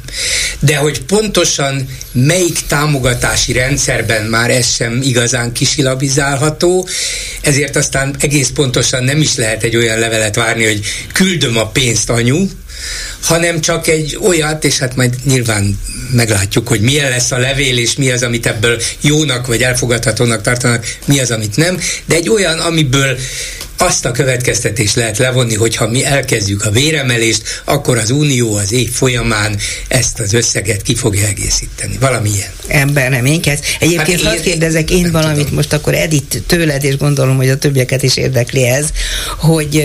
Hát a jót kérdezel? Nem biztos, hogy jót kérdezek, nem, nem mindig szokott sikerülni. Előre is elnézést kérek. De hogy ugye azt hallottuk, hogy már megrendeltek magán nyelvtanárokat különböző iskolákba, jó sok pénzért, biztos kapcsolatban állsz nyelvtanárokkal, amik a magyar szakos is vagy, hogy vajon az hogy érint egy idegen nyelvtanárt egy iskolában, hogy az ő fizetésénél jóval nagyobb pénzért megvásárolnak egy-egy nyelvtanárt azért, mert már nem tud tanítani az illető, hiszen nem tud megélni. Hát ha van még nyelvtanár, akit ez érint, akkor Egyáltalán? biztos rossz. Hát nagyon-nagyon rosszul állunk pedagógus ügyben. Most legutóbb egy tanár berkekben, egy tanárcsoportban jött föl a hír, hogy 8 hónapja nincsen matek és informatika tanár egy iskolába, matek informatika szakon. Most akkor erre én mit mondja? A mhm. nyelvszakosok már nagyon sokan rég kimentek, nagyon komoly a valódi szak szakmát űző, végzettséggel rendelkező pedagógus régóta hiány. De erre a feszültségre gondolok a feszültség most, ami ebből száll lesz. Hát majd, ha van lesz, de... akkor fölmond, és akkor visszamegy majd tanítani, ha így akar. Egyébként, ami ebben nagyon rossz, az az, hogy az iskola jó esetben, teszem hozzá, az egy az egy olyan közösség, ahol fontos, hogy a tanár nem csak beesik órát tartani, hanem ott vagyunk és foglalkozunk a gyerekekkel, úgy az egész személyiségével. Tehát ez egy oktató-nevelő munka, hogy szépen fejezzem ki. És így ez nem lesz lehetséges, mert hogy az óraadó az majd csak beesik, megtartja az órát, aztán rohan onnan tovább, de nem vesz részt abban a munkában, amitől az iskola iskolává válik, hogy közösségi megmozdulások vannak, közösségi események, szakkörök, tehát egy csomó olyan olyan hely, ahol a, a gyerek többé lehet. Tehát nem lesz része az iskolának. Nem, így van. Te nem pálya elhagyó nyelvtanár vagy? De. Oké. Okay. Igen, azon elhagytam, de tudod, hogy miért hagytam el pályát, ez most lehet, hogy nem ide tartozik, nagyon gyorsan elmondom, mert eh, amikor, hab, hogy, hogy hívták ezt? Milyen tanár, aki ö, csak így ö, oda beültették, amikor gyakorló tanár, mindegy, valami volt, hogy mit hát kell csinálni. Képesítés nélkül. Még beültem meghallgatni a tanárt, aki engem ott vizsgáztatni fog. Ja, hogy aki, aki éppen azt végzi. Ez az már fektetem valamelyik gimnáziumban, nem is mondom meg, hogy melyik, mert a hátsó padban le kell ülnöm, és előttem ültek a gyerekek, és írták a dolgozatot. És nem bírtam ki, hogy az előttem ülő kis csajnak ne, nem mondja meg, hogy mi a névelő, amit be kell írni. Ha súgtam neki, ezt észrevette a tanár, kiállított az osztály elé, és azt mondta, hogy ebből a gyakornokból soha nem lesz tanár megjósoltam. És így aztán egész népedet fogod, nem középiskolás. És te azt feltételezted, hogy a Juli nem jó kérdést tesz föl, pedig itt is elismétlem, hogy az Orbáni rendszerváltás óta az egész magyar média legjobb, legadekvátabb, legegyenesebb és legsúlyosabb kérdését ő tette föl néhány évvel ezelőtt. Komolyan. Jaj, Gyuri, és ne felejtsük el, azért ismétlem, amikor Lázár Jánossal ja. találkoztál valamilyen eseményen. Kiállítás megnyitom. Kiállítás megnyitom, tehát nem arról volt szó, amiről éppen hablagyolni lehetett, és az első kérdésed az volt, hogy nem szégyelik magukat? és szerintem azó, azóta is ez a legdöntőbb, legfontosabb, legegyenesebb és legbátrabb kérdés. Tulajdonképpen ezt kellene mindig föltenni neki. Az a baj, hogy tud, ugye a lelki füleimben hallom a választ. Hát, tudod, Csend volt egy ideig. Igen, zavarba jött, Igen. de nem sokáig. Mert megvan, mert milyen ember Lázár János ismerjük, mit válaszolt? Nem. Nem, nem miért, ezt mondta, azt mondta, kell? hogy szégyeljék magukat maguk. Édes egy ember. Szóval Simko Edittel, Váradi Júliával és Bolgár Györgyel beszéljük meg a hét eseményeit. Dési János vagyok. Szóval az Egyesült Államokat aggasztja a magyar kormány döntése, hogy életbe lép a szuverenitási törvény, amely drákói eszközökkel ruházza fel a végrehajtó hatalmat, mivel a jogköröket föl lehet használni olyan nézetek visszaszorítására, illetve megbüntetésére, amelyek nem esnek egybe a Fidesz véleményével, olvasható az amerikai külügyminisztérium szóvivője által nyilvánosságra hozott közleményben. Én nem nagyon emlékszem arra, hogy az Egyesült Államok külügyminisztérium a magyar törvényeket, hát pedig voltak cifrák az elmúlt években különösebben kommentált vagy, vagy bírált volna. Talán a média törvényel, de még ebben sem vagyok biztos. Hát azért, amikor a Hillary Clinton például a média törvényügyben többször, többször ezért. próbált igen. valamilyen módon hatást gyakorolni a magyar kormányra, már akkor sem sikerült, volt, volt már ilyen. De nem azért van ez, mert ez itt konkrétan az amerikaiakat is érinti, ami a, ebben a bizonyos, hogy nevezzük, úgy nevezett szuverenitás, de visszuterenítás törvénynek, vagy minek szoktuk hívni. Hát, hogy ugye azzal vádolják meg a, egy, a pártok egy részét, hogy amerikai pénzből ö, csinálták meg a kampányukat. Most ez az amerikaiakat ugye érinti, tehát akkor itt konkrétan lehet, hogy az amerikai külügyminisztérium, vagy nem tudom én, ö, hivatásos szervek ilyen módon akarják kikérni maguknak, hogy abban ezt olyanak bele, hogy ők mit gondolnak de, és mit csinálnak. De nem amerikai a amerikai magánszemélyek adták valószínűleg a pénzt, ha adták, Igen, nem amerikai intézmények, azért De Amerika szóba kerül ebben a történetben. Az mindenben szóba kerül, de hát ez nem csak a pártokra vonatkozik, hanem ha... Bárkire, rád is. Hát vonatkozzon már rám is.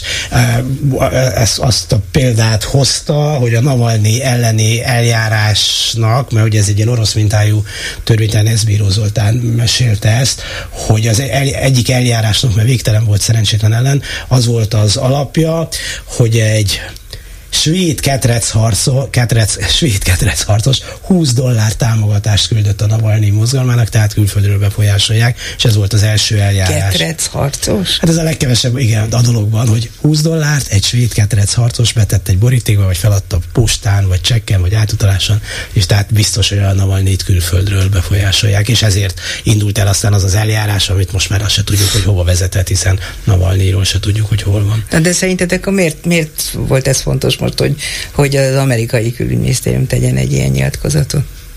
Hát azért, mert az Egyesült Államok a mi szövetségi rendszerünknek a legnagyobb, legerősebb tagja, és ha valakinek lehet valamilyen befolyása, hatása Magyarországra, akkor az talán az amerikai Egyesült Államok csak talánt mondok. Minden mm. esetre nem tehetik meg, hogy ne érzékeltessék, hogy ez egy súlyosan és alapjában demokrácia ellenes törvény. Egy olyan törvény, ami a nyílt önkényuralomhoz vezet, hiszen bárki ellen, bármilyen előkapott ürügyjel, svéd ketrecharcos ürügyjel lehet elindítani egy eljárást, egy olyan eljárást, amiben lényegében bírói jóváhagyás nélkül titkos módszerekkel mindenféle adatot megszerezhetnek ellened, házkutatást tarthatnak veled szemben is, velem is, mindenkivel.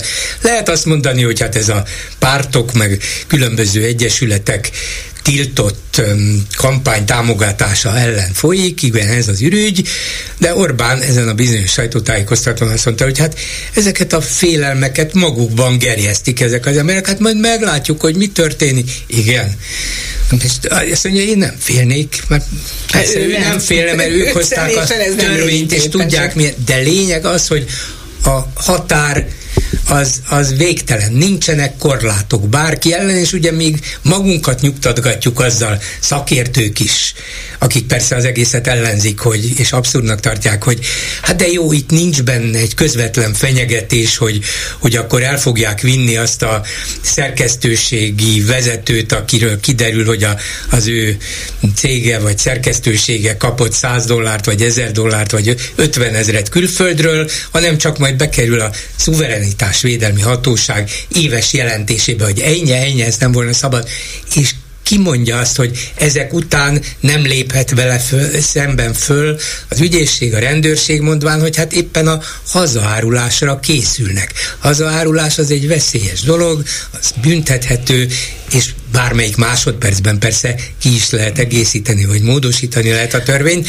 Tehát ha elindíthatnak egy ilyen korlátok nélküli fenyegető eljárást, aminek a célja el, elsősorban a megfélemlítés, ha az nem vezet eredményre, akkor még a börtön is lehet a vége. Ez már felmerült, és nem én vagyok az első, aki ezt megkérdezi, de te műsorodban is hallottam egy hasonló felvetést, de hogy nem lehetne valami olyan módszert kitalálni, amivel pontosan ezt a úgynevezett szuverenitási a kormány ellen lehetne fordítani, hiszen tudjuk, hogy naponta követnek el olyat, ami éppen ennek a szuverenitási törvénynek a hatája alá hát esne. Szlovákiában, Szlovéniában, Bosznia-Hercegovinában, Szerbiában nincsenek ilyen törvények. Ott tehát, nyugod, Francia, ott tehát nyugodtan csinálhatja a magyar kormány azt, amit itthon elítél. Ez az egész egy óriási képmutatás és fenyegetés, de nekem a legszebb benne ez az egész konzultációs baromság, amit csinálnak, ugye gyűjtjük az éveket teljes átéléssel a diákoknak, és ott is ugye miről kéne a véleményt nyilvánítani a szuverenitás törvényel kapcsolatban, amit nem mellékesen így a beküldözgetési határidő legközepén meghoztak. Tehát, hogy e, azt kéne észrevenni, az egész csak fenyegetésről, képmutatásról, ezek ilyen arcátlanságok. És biztos, hogy akit meg kell fenyegetni, meg fognak fenyegetni, biztos, hogy akinek a nyakába kell akasztani egy pert, annak a nyakába fogják akasztani. Tudomásul kell vennünk, hogy most a magyar helyzet az ilyen, és azt is, hogy ha nem állunk bele időben a tiltakozásba, akkor még erősebb lesz ez, és még nagyobb fenyegetést kapunk, és még nagyobb büntetést. Tehát szerintem egy olyan határon vagyunk, amikor el kell tudni dönteni, hogy kiállunk, odaállunk, és megtesszük a dolgunkat, vagy szétárjuk a kezünket, és azt mondjuk, hogy hát akkor most még ez is jön, hát akkor most még az is. Hát ezért figyelmeztetett az amerikai külügyminisztérium. Hát igaza van egyébként, én örülök, hogy figyelmeztet. Igen, fontos. Régi történelmi tapasztalat, hogy nincs olyan aljas szerep, amire ne találnánk szereplőt. A friss értesülések szerint ifjú Lomnici Zoltán a Cöf, Cöf, Cöf, Cöf nevű ilyen, nem tudom micsodának az egyik oszlopos tagja lehetne a vezetője ennek a szervezetnek. Jól fizetett neki vezetője. Való. Neki, nagyon neki való feladat. Hú, hát. Testre szabon. Hmm. Neki találták ki. Igen. Na, jó hírek is legyenek. Mészáros Lőrinc vállalatcsoportja nagy ünnepséget tartott fe, Felcsúton, ahol, és Brian Adams is föllépett többek között ilyen 105-120 milliós gázsért szokott föllépni, Várkonyi Andrea, tudjátok, ő az, aki Andika ne fogd meg. Andika. Andika ne fogd meg. Azt mondta, hogy nem, nem illik az ajándékról megkérdezni, hogy mennyibe kerül. Hát titok. Biztos szép volt a csomagolás Brian Adams. Egyszerűen valami Bagley-ről is. Igen. Szóval ugye ilyen, ugyanilyen Igen, igen. témában. Nincs új alap alatt, Nekik, tudod. nekik legyen örömük. hát Apropó Mészárosék, ugye ez a bizonyos sajtótájékoztató azt is megkérdezte, azt hiszem ugyancsak Simordani, hogy, hogy ez a 27 milliárdos jakt, ami Mészáros Lőrinc használatában van, hogy ebben nem volna valami tennivalója a kormánynak, mi, mi közünk hozzá, tehát mindenki azt akarok, ahogy Orbán szokott válaszolni, de Dani tovább vitte a dolgot, mert azt mondta, hogy de bocsánatot kérek, ez a hajó rész tulajdonában van a Magyar Bankholdingnak, az MBH-nak, amelynek viszont több mint 30%-os tulajdonosa a magyar állam. Hát, már mondtam Nagy Márton miniszter úrnak, hogy ezt a részesedésünket minél előbb el kell adni, de egyelőre még más dolgokat helyezett előtérbe, ez még nem történt meg. Nem ez a kérdés, Hogy hogy, megtörténik, ez a megtörténik-e majd valamikor. Gondolom ezt is eladogatják, mert valami másra kell, hogy aztán a Mészárosnak abból is legyen pénze, vagy nem a Mészárosnak. De a lényeg az, hogy Hát most, Mészárosnak. most a Magyar Bankholding, vagyis a Magyar Állam résztulajdonában álló bank tulajdonos a Mészáros által használt Tehát akkor mi is 27 tulajdonosai milliárd, igen, igen, tehát tulajdonképpen szótbeutalókat lehetne kérni, Jani. nem? Hát részesei vagyunk. De, Csak vigyázz a hajókkal. de jel, ugye azzal kezdte ráadásul, és ez is tipikus, csak kihallgatja végig ezeket a szörnyű sajtótájékoztatókat. Igen, igen, igen. Azt mondja, mint tudja, üzleti ügyekkel a kormány nem, foglalkozik. Mm, De akkor ugye eljutottunk odáig, de hát ez mégiscsak az állam üzleti ügye, nem? Már mondtam, hogy ne legyen, már mondtam. Áj, szegény miniszterelnök, hogy nem tudja végigvinni, amit akar. Borzasztóan sajnálom. Hát elég ideges is lehet, ez nem a mi dolgunk, természetesen. De arról beszéltetek, hogy már volt szó ebben a műsorban, bocsánat, hogy azt talán pont nem hallottam, hogy hogy csomfordált ki kávézni, mert eh, nem azért kérdezem, hogy most arról beszéljünk, mert ha volt szó, akkor ne ismételgessük, de ezzel kapcsolatosan, ha majd lehet erről a témáról is beszélni, már napok óta foglalkoztat engem valami, hogy ugye itt van ez a szegény Ukrajna, amelynek az Európai Uniós tagságához vezető útra se léphet rá, amely nem léphet rá Orbán Viktor véleménye szerint, hát most nem annyira figyelnek rá, hogy mi a véleménye, de Miért van az, hogy Ukrajna nem, miközben ott van Moldova, Moldovai köztársaság, ott van a ott vannak a grúzok, ezek mind ugyanolyan pillanatban vannak, ami az Európai Uniós csatlakozást illeti, ők is a tárgyalások legelején tartanak. Miért nem tiltakozik Orbán Viktor ő ellenük? Erről gondolkodtatok valaha? Hát ha megint rám nézel ilyen jelentőség Igen, minden teljesen, nézek, mert én nem tudom a választ. Az én, hát az, hogy Ukrajna úgy vált ellenségé, hogy ez az Orbáni belső propagandának egy fő eleme. Moldovával kitörődik. Azt tudjuk Grúziával kitörődik. Azon, se tudod, azon kívül ugye minden pár milliós lakosságúak nem jelentősek, tehát akár csatlakozhatnának is, ebből nem lenne különösebb, vagy ennek különösebb következménye közvetlenül nem lenne.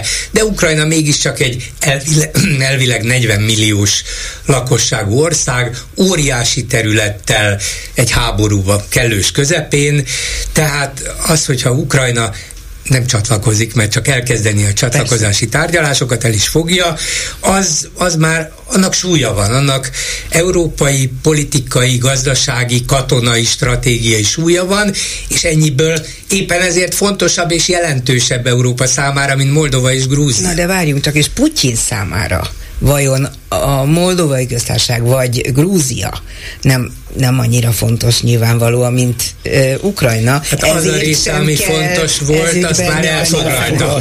Azt elfoglalta. Mind a kettőben. Meg Orbánnak kell az ellenség. Na most Ukrajna egyrészt fő ellenségkép, ott rengeteg magyar él, tehát ezzel remekül lehet mahinálni, ezzel remekül lehet ilyen ősi nagy magyar ösztönöket állandóan tűzbe tartani, hogy lángoljon, és akkor fú, mi magyarok, és jaj, Trianon. Tehát ez fontos, propaganda szempontjából ez egy nagyon fontos ország. Ugyanakkor Orbán azt mondta, hogy hajlandó, talál, hajlandó találkozni az ukrán elnökkel, bár ugye újra és újra kiáll az Ukrajna ellen, Ukrajnának nyújtott uniós támogatás ellen, és minap a Hír TV-ben, mert van, aki azt is megnézi, nem tartozom ezek közé, ezért csak idézem, azt mondta, hogy a Magyarországnak járó pénzt az Unió az USA és soros utasítására nem adja oda. Ezt a pénzt az Unió Ukrajnának akarja adni, majd Ukrajnából a pénz 90%-a átkerül az USA-ba. Ugye erre mondta valaki, hogyha ő is elhiszi, amit mond, akkor azért nagyobb bajok vannak. Hát azt tudjuk, hogy nagyobb bajok De nem hiszi el, nem. Nagyobb bajok vannak, de, de nem hiszi el. Hát úgy, úgy beszél, hogy közben tudja, hogy nem, hogy a fele sem igaz, lényegében az egész nem igaz, de ahhoz nagyon ért, hogy úgy állítsa be, mintha az egész igaz volna, sőt, magától értetődő, sőt, a magyarok érdekeit úgy lehet megvédeni, hogyha ezt a hazugságot súlykolom. Nem neki kell elhinni, hanem az embereknek, Persze. akik majd szavaznak az állítólagos demokratikus választásokon. Hát ami a hazugságot illeti, azért évek óta más sem hallunk. Szóval nem nagyon van olyan mondat, aminek ne lenne valamilyen hamisított formája, ha az Orbán mondja. Ez elképesztő, hogy mennyire a hazugságra épül minden. Már úgy megszoktuk sajnos, Igen. hogy bizonyos helyzetekben elmegyünk mellette, és se veszük, nem foglalkozunk vele. Volt egy érdekes interjú, jaj, mindig erről a jó miniszterelnökünkről beszélek, a de ezen a, ezen a héten aztán tényleg elszabadult, és hát ha nem is a független médiának, de a sajtótájékoztatón kívül nyilatkozott a Mandinernek, a TV2-nek és a Nemzeti Sportnak. Okay. Ahol közölte, hogy az ő legnagyobb hibája az elmúlt több mint tíz évben, na, nem tudjátok. Mi Valami van? foci. Igen. Hogy 64 ezresre építette meg a Puskás stadiont, és nem 90 ezresre. Ebből az egyik, ez az első, egyes szám első személy, hogy jó, én építettem meg. Én mondtam, hogy 64 ezres legyen, és ne 90 ezres, nem szakma, nem a futballvilág, nem a marketingesek, a kereskedők, a turisztikai... Én még egy tervezőt is megkérdeztem. Igen, igen, igen én, és hogy hát ez, ez kis, kisítőek voltunk, mondta itt most már, már nem ő volt, csak kisítőek, kisítőek voltunk, de én építettem meg csak 64 ezresre. Szóval ez egy érdekes dolog Lehet, volt. De, 60 pusztára és 70 pusztára kellett de volna amire, építeni. igen, igen, ezt csak azért mondom, mert érdekes és jellemző, de elmondta, hogy a magyar futball ugye javul, ezt tudjuk, az eredmények is nagyon sok minden jön, de, és akkor itt most közvetve igazolta azt, amit, amivel állandóan ugye az ellenzéki megmondó embereket, politikusokat, médiát bírálják, hogy nem örülnek a magyar sikereknek, mert úgy látják, úgy érzik, hogy ez, ezt Orbán a saját maga céljaira használja ki. Hát igen, ugyanis azt mondta, hogy hát a magyar futball nem az akadémiáktól, a javuló szakmai munkától lett jobb, hanem mert az országgal együtt mozog fölfelé. És hát ennek legjobb bizonyítéka, hogy ugye most két friss Nobel-díjasunk is van. Nem mondja már nekem valaki azt, hogy ez, hogy ez független a rendszertől. A focitól. Nem, hát attól sem, igen. Nem mondom, hogy független a rendszertől, attól a rendszertől, amelyekben ez, ezek a tudósok fölnőttek, elkezdtek dolgozni, majd nem találták meg a megfelelő feltételeket, és eltávoztak nyugatra. Nem volt függetlenül a, független rendszertől, abban a másik ócska szörnyű, éppen visszaeső nyugatban találták meg a megfelelő alkalmat, hogy Nobel-díjasak lett, de még ezt is a saját politikai érdemének tudja be, mint a focit is, ahol persze az volt a fő érdem, hogy ezer milliárdos nagyságrendben öntötte bele a pénzt. Jó, de annak a pénznek egy része rögtön ki is esett a másik oldalon, és nem került az a fociba, ne izguljál. Azért, azért sok van ott, sok ugye van, sok, sok van ott, sokkal több van ott, nem csak mint volt, hanem mint sok más környező országban is, úgyhogy ehhez képest sok pénzzel föl lehet lendíteni a focit. Ezen ne, Na, látod, ott ez, vannak most ez a tényleg nem atomfizika. Megveszünk viszonylag sok pénzért külföldi játékosokat, behozunk őket magyar csapatokba, azok elkezdenek magyarok, magyarok ellen, hát már amennyire egy fradi magyar játszani, tehát van magyar bajnokság, kimennek nemzetközi kupákra, lehet emelni a színvonalat, és előbb-utóbb magyar játékosok is jobb színvonalon fognak játszani, mert ebben a közegben élnek. És dolog. de ez nem, ezt én is ki tudom találni. De egy szurkolónak olvasni sem kell tudni. Nyugodtan bármikor meghalhat az egészségügy Igen, kezében, vagy bárhogy. Tehát Iskolába se kell járni egy egészségügyhöz. Amíg ez, ez a fontosabb, de, amíg ilyen szurkoló társadalomnak tűnünk, addig, addig ebben nem is lesz változás akkor ez némileg ide kapcsolódik, hogy az állami fenntartású középiskolákban ez 2024-től már választható tárgyként sem lesz elérhető a művészettörténet, mint önálló tárgy, az ebből való érettségi lehetősége is megszűnik, és a minimálisra redukált anyagot a vizuális kultúra 9-10. év folyamán oktatott tárgyból olvasztják be heti 45 percbe, még az egyébként hát a hangját ritkán hallató MTA is felemelte a szavát ezzel ellen. Mondjuk 2020-ra fogadták el azt a nemzeti alaptantervet, amelyből ez kiderült, és 2023... Ezt most hozták ezt a rendeletet. 2023 végén titoznak. Szóval jó, hát majd nem tudja, hogy még ez egy korintoszi vagy egy jó oszlop fő. De nem egészen így van, ez, nem egészen így Ez azért csak... ideális dolog szerintem, mert nem érzik olyan rosszul magukat ezek a műveletlen, eh, komolyan most majdnem durvább szót használtam, tahó. milyen vezetők. Igen, köszönöm szépen. Tahó vezetőink, akik a kultúrától olyan távol távol állnak. Rettegnek tőle, nem fél, csak, hogy igen, távol állnak. Igen. Én egész véletlenül egy kiállítás megnyitón, ahol egy kortárs művész kiállítása nyílt éppen, és ott a tömegben hallottam én először ezt a mondatot egy tanárnőtől, mellettem a barátainak mesélte, hogy te képzeld el, most kaptuk meg az ukázt, hogy nem lehet érettségizni mostantól 24-ben már nem lehet érettségizni művészettörténetből. Én művészettörténet tanár vagyok, vizuális kultúrát és azon belül művészettörténetet tanítok, mondta a barátjának, és hát én rögtön kaptam elő a mikrofonomat szokásos módomon, és egyből oda tartottam, hogy hajlandó-e nekem ezt elmondani. Hát ha nem kell mondani a nevét, akkor szívesen.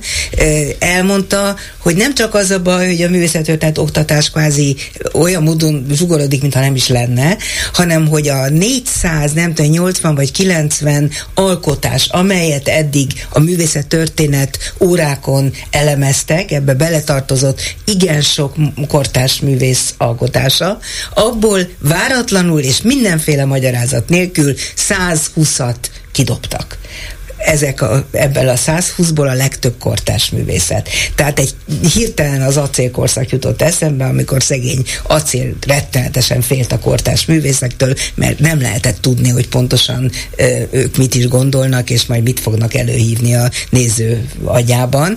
Tehát, mintha ez a kormány is attól rettegne, hogy a kortárs művészet bajt okoz majd nekik, és ezért szüntették meg arról ennek a lehetőségét. arról nem is beszélve, hogy egy vizuális korszakot élünk, tehát egyre inkább képekben Pontosan. gondolkodnak. A mai gyerekek abszolút a képek előtt vannak. És ha ebben nem formáljuk az ízlésüket, ha nem lesznek igényesek, akkor ugyanaz lesz, mint a szövegértéssel, hogy, hogy a képeket sem, a művészetet sem fogják érteni, a képzőművészetet sem. És nekem, sokkal kezelhetőbb. Nekem személy szerint ez persze fáj, de azért azt mondanám, hát hogy a művészettörténetnek is annyi.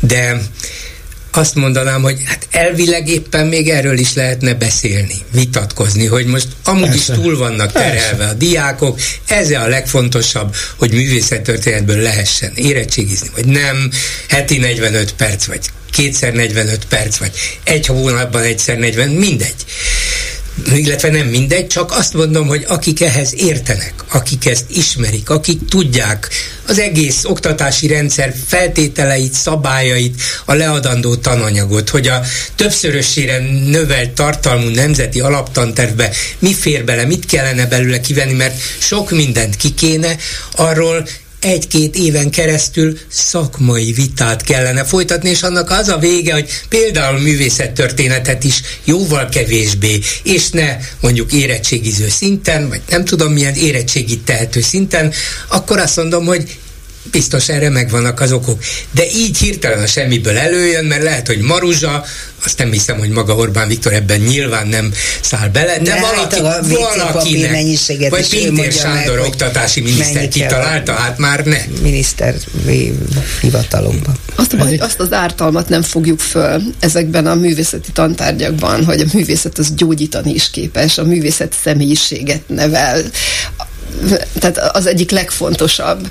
Az a baj, hogy azt látom, hogy adatirányba mozdultunk el, tehát az új érettségi rendszerben látjuk az, hogy adatokat kérnek, nem azt, hogy, hogy mennyire vagyok képes e- megérteni egy szöveget, mennyire tudok azzal élni, mennyire tudom megoldani az ehhez fűződő feladataimat. Tehát itt van a nagyon nagy baj, hogy korszerűtlen mennyiségű anyagot akarunk letuszkolni a gyerekek agyába, és ez nem oké, ez nagyon nem oké, mert azt kéne nekik átadni, hogy ami érdekli őket, ami felé mennének, azt hogyan találják meg, hogyan igazodnak el ebben a borzasztóan kiszélesedett az internet által teljesen kaotikussá váló rendszerben, hogy megtalálják az igényes jó utakat. Szóval attól lesz valaki jó ember, azt gondolom, hogyha széles körülön tájékozódik, Igen. és ebbe hm. beletartozik a művészet, úgyhogy én nagyon-nagyon szomorú lennék, hogyha egy grémium úgy döntene, hogy erre igazából nincs szükség. De ha grémium, ha szakma és alapos sokféle vita után jut mondjuk egy ilyen döntésre, akkor is lehetne ellenérzésem és rossz érzésem is ellenezhetném, de hogy hirtelen jön a semmiből, mert valaki kitalálta mondjuk egy hivatalnak, hát az abszurdum. Hát ha már kultúra, akkor idézet következik. A vizsgálat azt állapította meg, hogy több tényező szerencsétlen alakulása okozta a balesetet.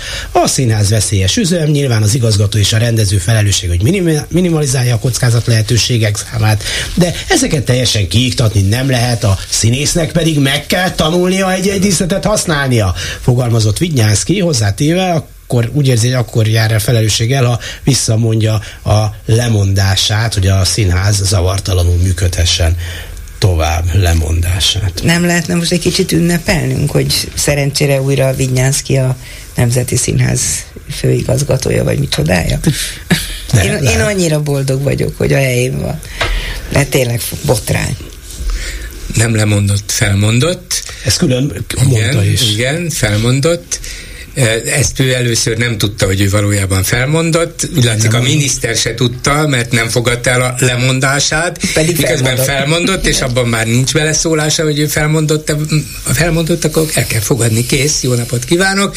De nem, nem mondott fel, nem mondott le, vagy lemondott, felmondott, de mindegy, most már mégsem és a lényeg az, hogy hát meggyőzted, de ez a félmondat, amit idéztél, hogy a színészeknek is meg kell tanulniuk a díszlet használatát, ez olyan, Durva. mintha ez a bizonyos nyilvánosságra nem hozott belső vizsgálat arra jutott volna, hogy hát úgy látszik, nem tanulták meg, vagy nem jól használták azt a díszletet, aztán ez lett a vége. Ha pedig ez, akkor én nem mondom, hogy ez lehetetlen, fogalmam sincs, nem láttam a díszletet, nem tudom, hogy történt, de azért az a minimum volna megint, hogy tessék ismertetni akkor, hogy mi a fene volt abban a belső vizsgálatban, ami nem biztos, hogy megfelel majd a rendőrségi vizsgálat megállapításainak, de hát az nem elég, hogy a Vinyánszki ezt valahogy értelmezi, hol van, mutassák meg. És ha az van benne, hogy a színész a felelős, akkor viszont meg kéne kérdezni Büntessék a meg? is. Büntessék meg? Vagy őt, nem kérdezték meg szerint a vizsgált során? Fogalmam sincs, de hát ez volna a minimum, hogy tudjuk, erről. nem? Igen. Ha egyszer a vezérigazgató lemond, felmond, akármit csinál. Fel is út, le is út. Lelki válságot él át, majd elindul egy... Meg, igen. Nem, azt mondta, hogy úgy beszélt, mint hogyha ez valamilyen sorscsapás lett volna, és hogy pont most advent idején. Igen. Ilyesmi, beletoltak ki, beletolt ki, a, ki, beletolt ki a sors gyors. Itt, itt, itt, itt repkedünk a színházba, csak úgy össze-vissza, miközben olimpia én, én ezek után a Nemzeti Színház gladiátorai, bocsánat, színészei helyébe elgondolkodnék azon, hmm. hogy milyen helyzetbe kerülhetnek bármikor. Igen. És mindig ők lesznek ki, a felelősök. Ki azt, hogy hány ingere volt? Nagyon, és nem akar erről beszélni. Borbé Alexandra. Igen. De a Nemzeti Színház színészeinek jó része kiállt Vinyánszki mellett. Hát hogy, így jártak. Hogy Biztosak hallják. lehetnek afelől, hogy Vinyánszki nem fog mellettük kiállni hasonló helyzetben, ha esetleg valonnan lepottyannának. Mint ez most Mint hogy most sem állt ki Így van, pontosan. Ez, ez szomorító. Hát azonnal elrohant a kórházba, nem? Ja, oh, igen. ja, igen. Mit virágot? Biztos. Meg befőtted. Vagy elmondta, hogy mit nem mondjanak el majd a vizsgálat során. Ja, lehet, hogy nem, ez, tudhatjuk, ez nem tudhatjuk, mi történt, de biztos, hogy sietős útja volt oda. Igen, miközben két kollégája nagyon-nagyon súlyosan Igen. megsebesült, és tulajdonképpen szerencs, hogy még jóval hát vissza is került a, egyikük a az egyik a színésznő visszakerült a kórházba másodjára is. Erdogan török elnök. De bocsánat, ha ez lenne Vinyánszki Attila legnagyobb bűne, elég súlyos ez önmagában is, de Vinyánszki Attila bűne nem elsősorban ez, hanem a magyar színházi élet leuralása, és akkor erről a kifejezésről, ami lehet, hogy nem is a színházi életről jutott eszembe, hanem olvastam a HVG-ben, hogy nyilvánosságra hoztak egy jegyzőkönyvet az Országos Bírói Tanács üléséről, ami néhány hete zajlott, és ahol összeszólalkozott a természetesen kormány által kinevezett országos bírói hivatal elnöke a kúria elnökével.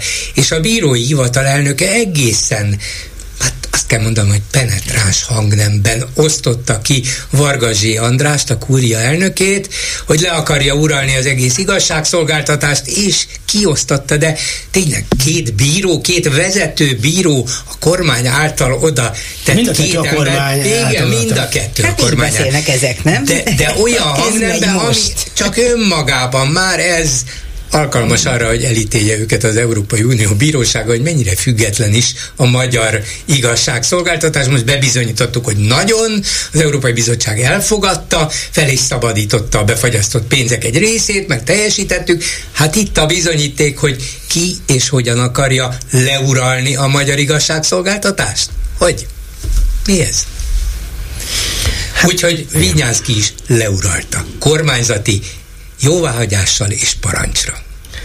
Erdogan török elnök idén másodszorra volt Magyarországon, és nem is tudom, hogy az Orbán hányszor volt olyan helyeken, ahol találkozhattak. Na de most ajándékot is kapott, egy szép fekete lovat. Aztán azóta keringenek gyönyörű videók arról, hogy nem biztos, hogy Erdogan és a lovak barátsága olyan nagyon elmélyült, mert egyszer egy protokolláris rendezvényen főtuszkolták egy lóra, a ló Évekkel pedig, ezelőtt. hát sok-sok évvel ezelőtt, a ló pedig nem törődve a nagy nyilvánossággal és a kamerákkal, azon nyomval ledobta magára szerencsét. De én ezt a mostani lovacskát hadd emeljem hősi példaképnek az emberek elé, ugyanis egy olyan videót láttam róla, hogy nagyon ideges volt szegény ott a kordon lebontott, azóta már visszaállított kordonú karmelita mm. előtt, Nagyon ideges volt ez a lovacska, de megpróbált azt hiszem pont Orbán Viktor a szájába tuszkolni, vagy egy sárga répa darabot, vagy egy alma darabot, azt nem láttam, ilyen pirosas árnyalatú volt, egy pillanatra bekapta, majd kiköpte a ló. Tehát szerintem Szóval ez az a magatartás, Akkor ami oké, okay, úgyhogy legyünk lovak. De azért legyünk, legyünk abban is nagyon őszinték, hogy, hogy valószínűsíthetően valaki nem végezte el jól a dolgát ott a protokoll szintjén, mert hogy azt azért lehet, hogy tudni kellett volna, hogy Erdogán gyűlöli a lovakat, rohadtul fél tőlük. Na most, hogy az Orbán egy ilyet ajándékozott neki, ebben akár láthatott valamilyen ellenséges gesztust is. Hát, nem tudjuk, de hogy hogy ezt azért meg kellett volna kap. vizsgálni. Nem tudom, nem rúgták-e ki azóta a protokollfőnököt. Mindenesetre ez azért elég vicces történet. Orbán nem fél az autóktól. Viszont egy kulák szeretője volt, de már deportálták. A, hát tudod, mint a tanúban mondják, hogy ja. a bűnös. Viszont amíg ott itt a lovacskával hadakoztak, addig Orbán Viktor felesége az amerikai nagykövettel egy jótékonysági szervezetnél járt. Ráadásul, ha jól értettem, egy olyan jótékonysági szervezet, szervezetnél, amely részben menekülők, menekülteket eh, segített, segít. Hm. És Pressman nagykövet azt mondta, hogy egy különleges személyiséggel ismerkedett meg a miniszterelnök feleségének személyében. No, erről többet nem hallottál? Hát Érdekes ennyi lenne. volt, tehát ők hozták nyilvánosságra. nyilvánosságra. Tehát, tehát akkor, amikor itt van Erdogan, akkor a miniszterelnök, aki a meghívója, bár tudom, hogy nem ő a köztársasági elnök, de mégis csak a végrehajtók, a hatalom két feje, tehát protokolárisan azért lehet, hogy a feleségnek is illet volna itt lennie. Tehát az Erdogan felesége. Az Erdogan felesége itt volt. Ja. Ráadásul az Erdogan felesége itt volt. A, a miniszterelnök felesége a amerikai nagykövettel, jótékony, jótékonysági civil szervezetek. Nagyon érdekes fejlemény. Lehet, hogy nincsenek Érdekes. jóban? Hát ezt már ugye évtizedek óta rebesgették, de aztán mégis kitartott ez a házasság. Szerintem ez nem egy, nem egy családi ügy, hanem ez egy politikai hát kérdés. Ez politikai, igen, igen. Nem, ugye azt is tudni kellene, hogy erről a jótékonysági eseményről az a szervezet, amelyikben Lévai dolgozik, értesítette az amerikaiakat, hogy az amerikaiak megtudták, hogy ez van, és ott lesz a miniszterelnök felesége, szóval csak úgy véletlenül nem botlanak egymásba.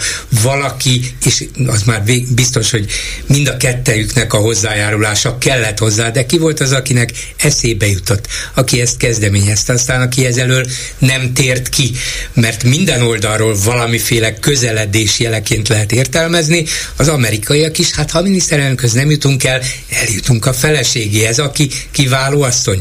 Az, a feleség pedig talán üzenhet, hogy azért mi nem tartjuk David Pressman nagykövetet nagykövet asszonynak, mint a kormánypárti sajtó nevezi őt. Úgyhogy... Te, te nem, nem olvasok kormánypárti de tényleg ezt leírták? Igen, ezt leírták. Leírták, hogy amerikai nagykövet asszony. Ez őrületes, de hogy Léva Jenikó mégis elment vele, de azért várjatok, csak van itt valami, milyen, hogy hívják, szuverenitás törvény. Most akkor az amerikai nagykövet adott ennek a szerencsétlen menekült civil szervezetnek valamit, nehogy azoknak bajuk Ez lehet, hogy gurulnak a dollár, dollárok, és ezek meg bajba És akkor Éva Janikót figyelte, hogy adott nekik valamit, akkor Na de ha nem akarják befolyásolni a választást azok a civilek, akik... Hát ez a kérdés. De ki tudja? Ezek Ezt a akarta Anikó, talán megfigyelni. Meg ezek a gesztusok, ezek jók lehetnek arra, mit tud felhozni mentségére című kérdésnél, majd lehessen mondani ilyeneket. Igen, ez nagyon jó. Hát tartsunk már ott, hogy ez a kérdés elhangzik komolyan.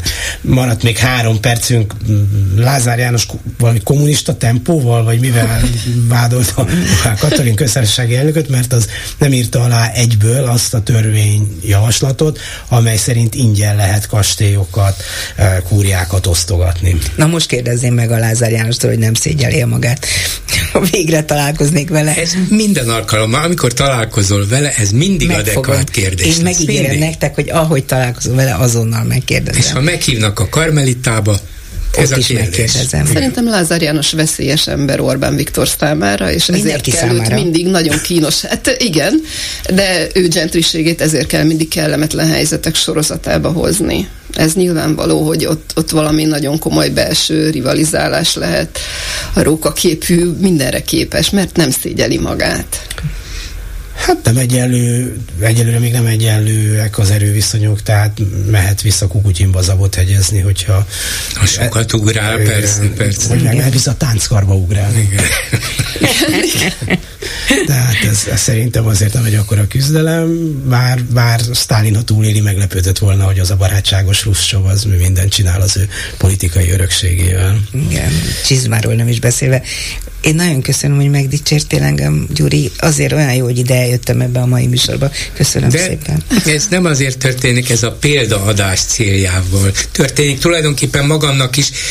Nem játszom el a gondolattal, csak tényleg a, lehet, hogy éjszaka álmaimban vető. Mi lenne, hogyha Orbán Viktor mégis egyszer csak betoppanna, azt mondja, bolgár úr, van két óráját, egy órát itt töltenék a műsorban, kérdezzem. Tudod, mi történne? Megszámolnánk a kiskamnalakat utána a fiókban. Nem, nem, nem, nem az történne. Előtte egy hadseregnyi tekes jönne be, és átvésülni a terepet, onnantól kezdve már tudnám, hogy ki jön, de... Gyuri, téged is igen, elvinnének a De lehet, hogy engem is elvinnének, és ő ülne be egyedül a, a mikrofon elé. Nem, csak az a vicc, hogy én is azon gondolkodom már, amióta ez a kérdésed elhangzott, hogy tulajdonképpen, ha ez megtörténne, nekem is azt kellene kérdeznem, nem lehetne mást elsőnek, hogy nem szégyelik magukat, aztán jöhet az összes többi. Az a baj, Gyuri, hogyha csinálsz egy ilyen interjút, én nem fogom meghallgatni. Dehogy nem. nem fogom. kötelező lesz. Én, én, nem bírom ezt az embert, nem ezt, azt az embert meghallgatni. Na, de hát újságíró vagy, neked mindenkit meg kell hallgatnom. Nem, nem. Ennyi fizetésért nem kell mindenkit ja, meghallgatom. Van, akit nem hallgatok meg, de remélem ezt a mai beszélgetésünket most nagyon sokan hallgatják a Klubrádióban, a Youtube-on és különféle podcast csatornákon is. Köszönöm szépen Simko Editnek, Váradi Júliának és Bolgár Molnár Györgynek, hogy beszélgettek eh, velünk a hét eseményeiről, és hát, hogyha nem találkoznánk addig a hallgatókkal és veletek se, veletek se esetleg, akkor boldog új évet, szép ünnepeket, és hát a többi, mindenféle ilyen szépet és jót. A viszontállásra. A hetes stúdiót a Klubrádió közéleti politikai magazinját hallották.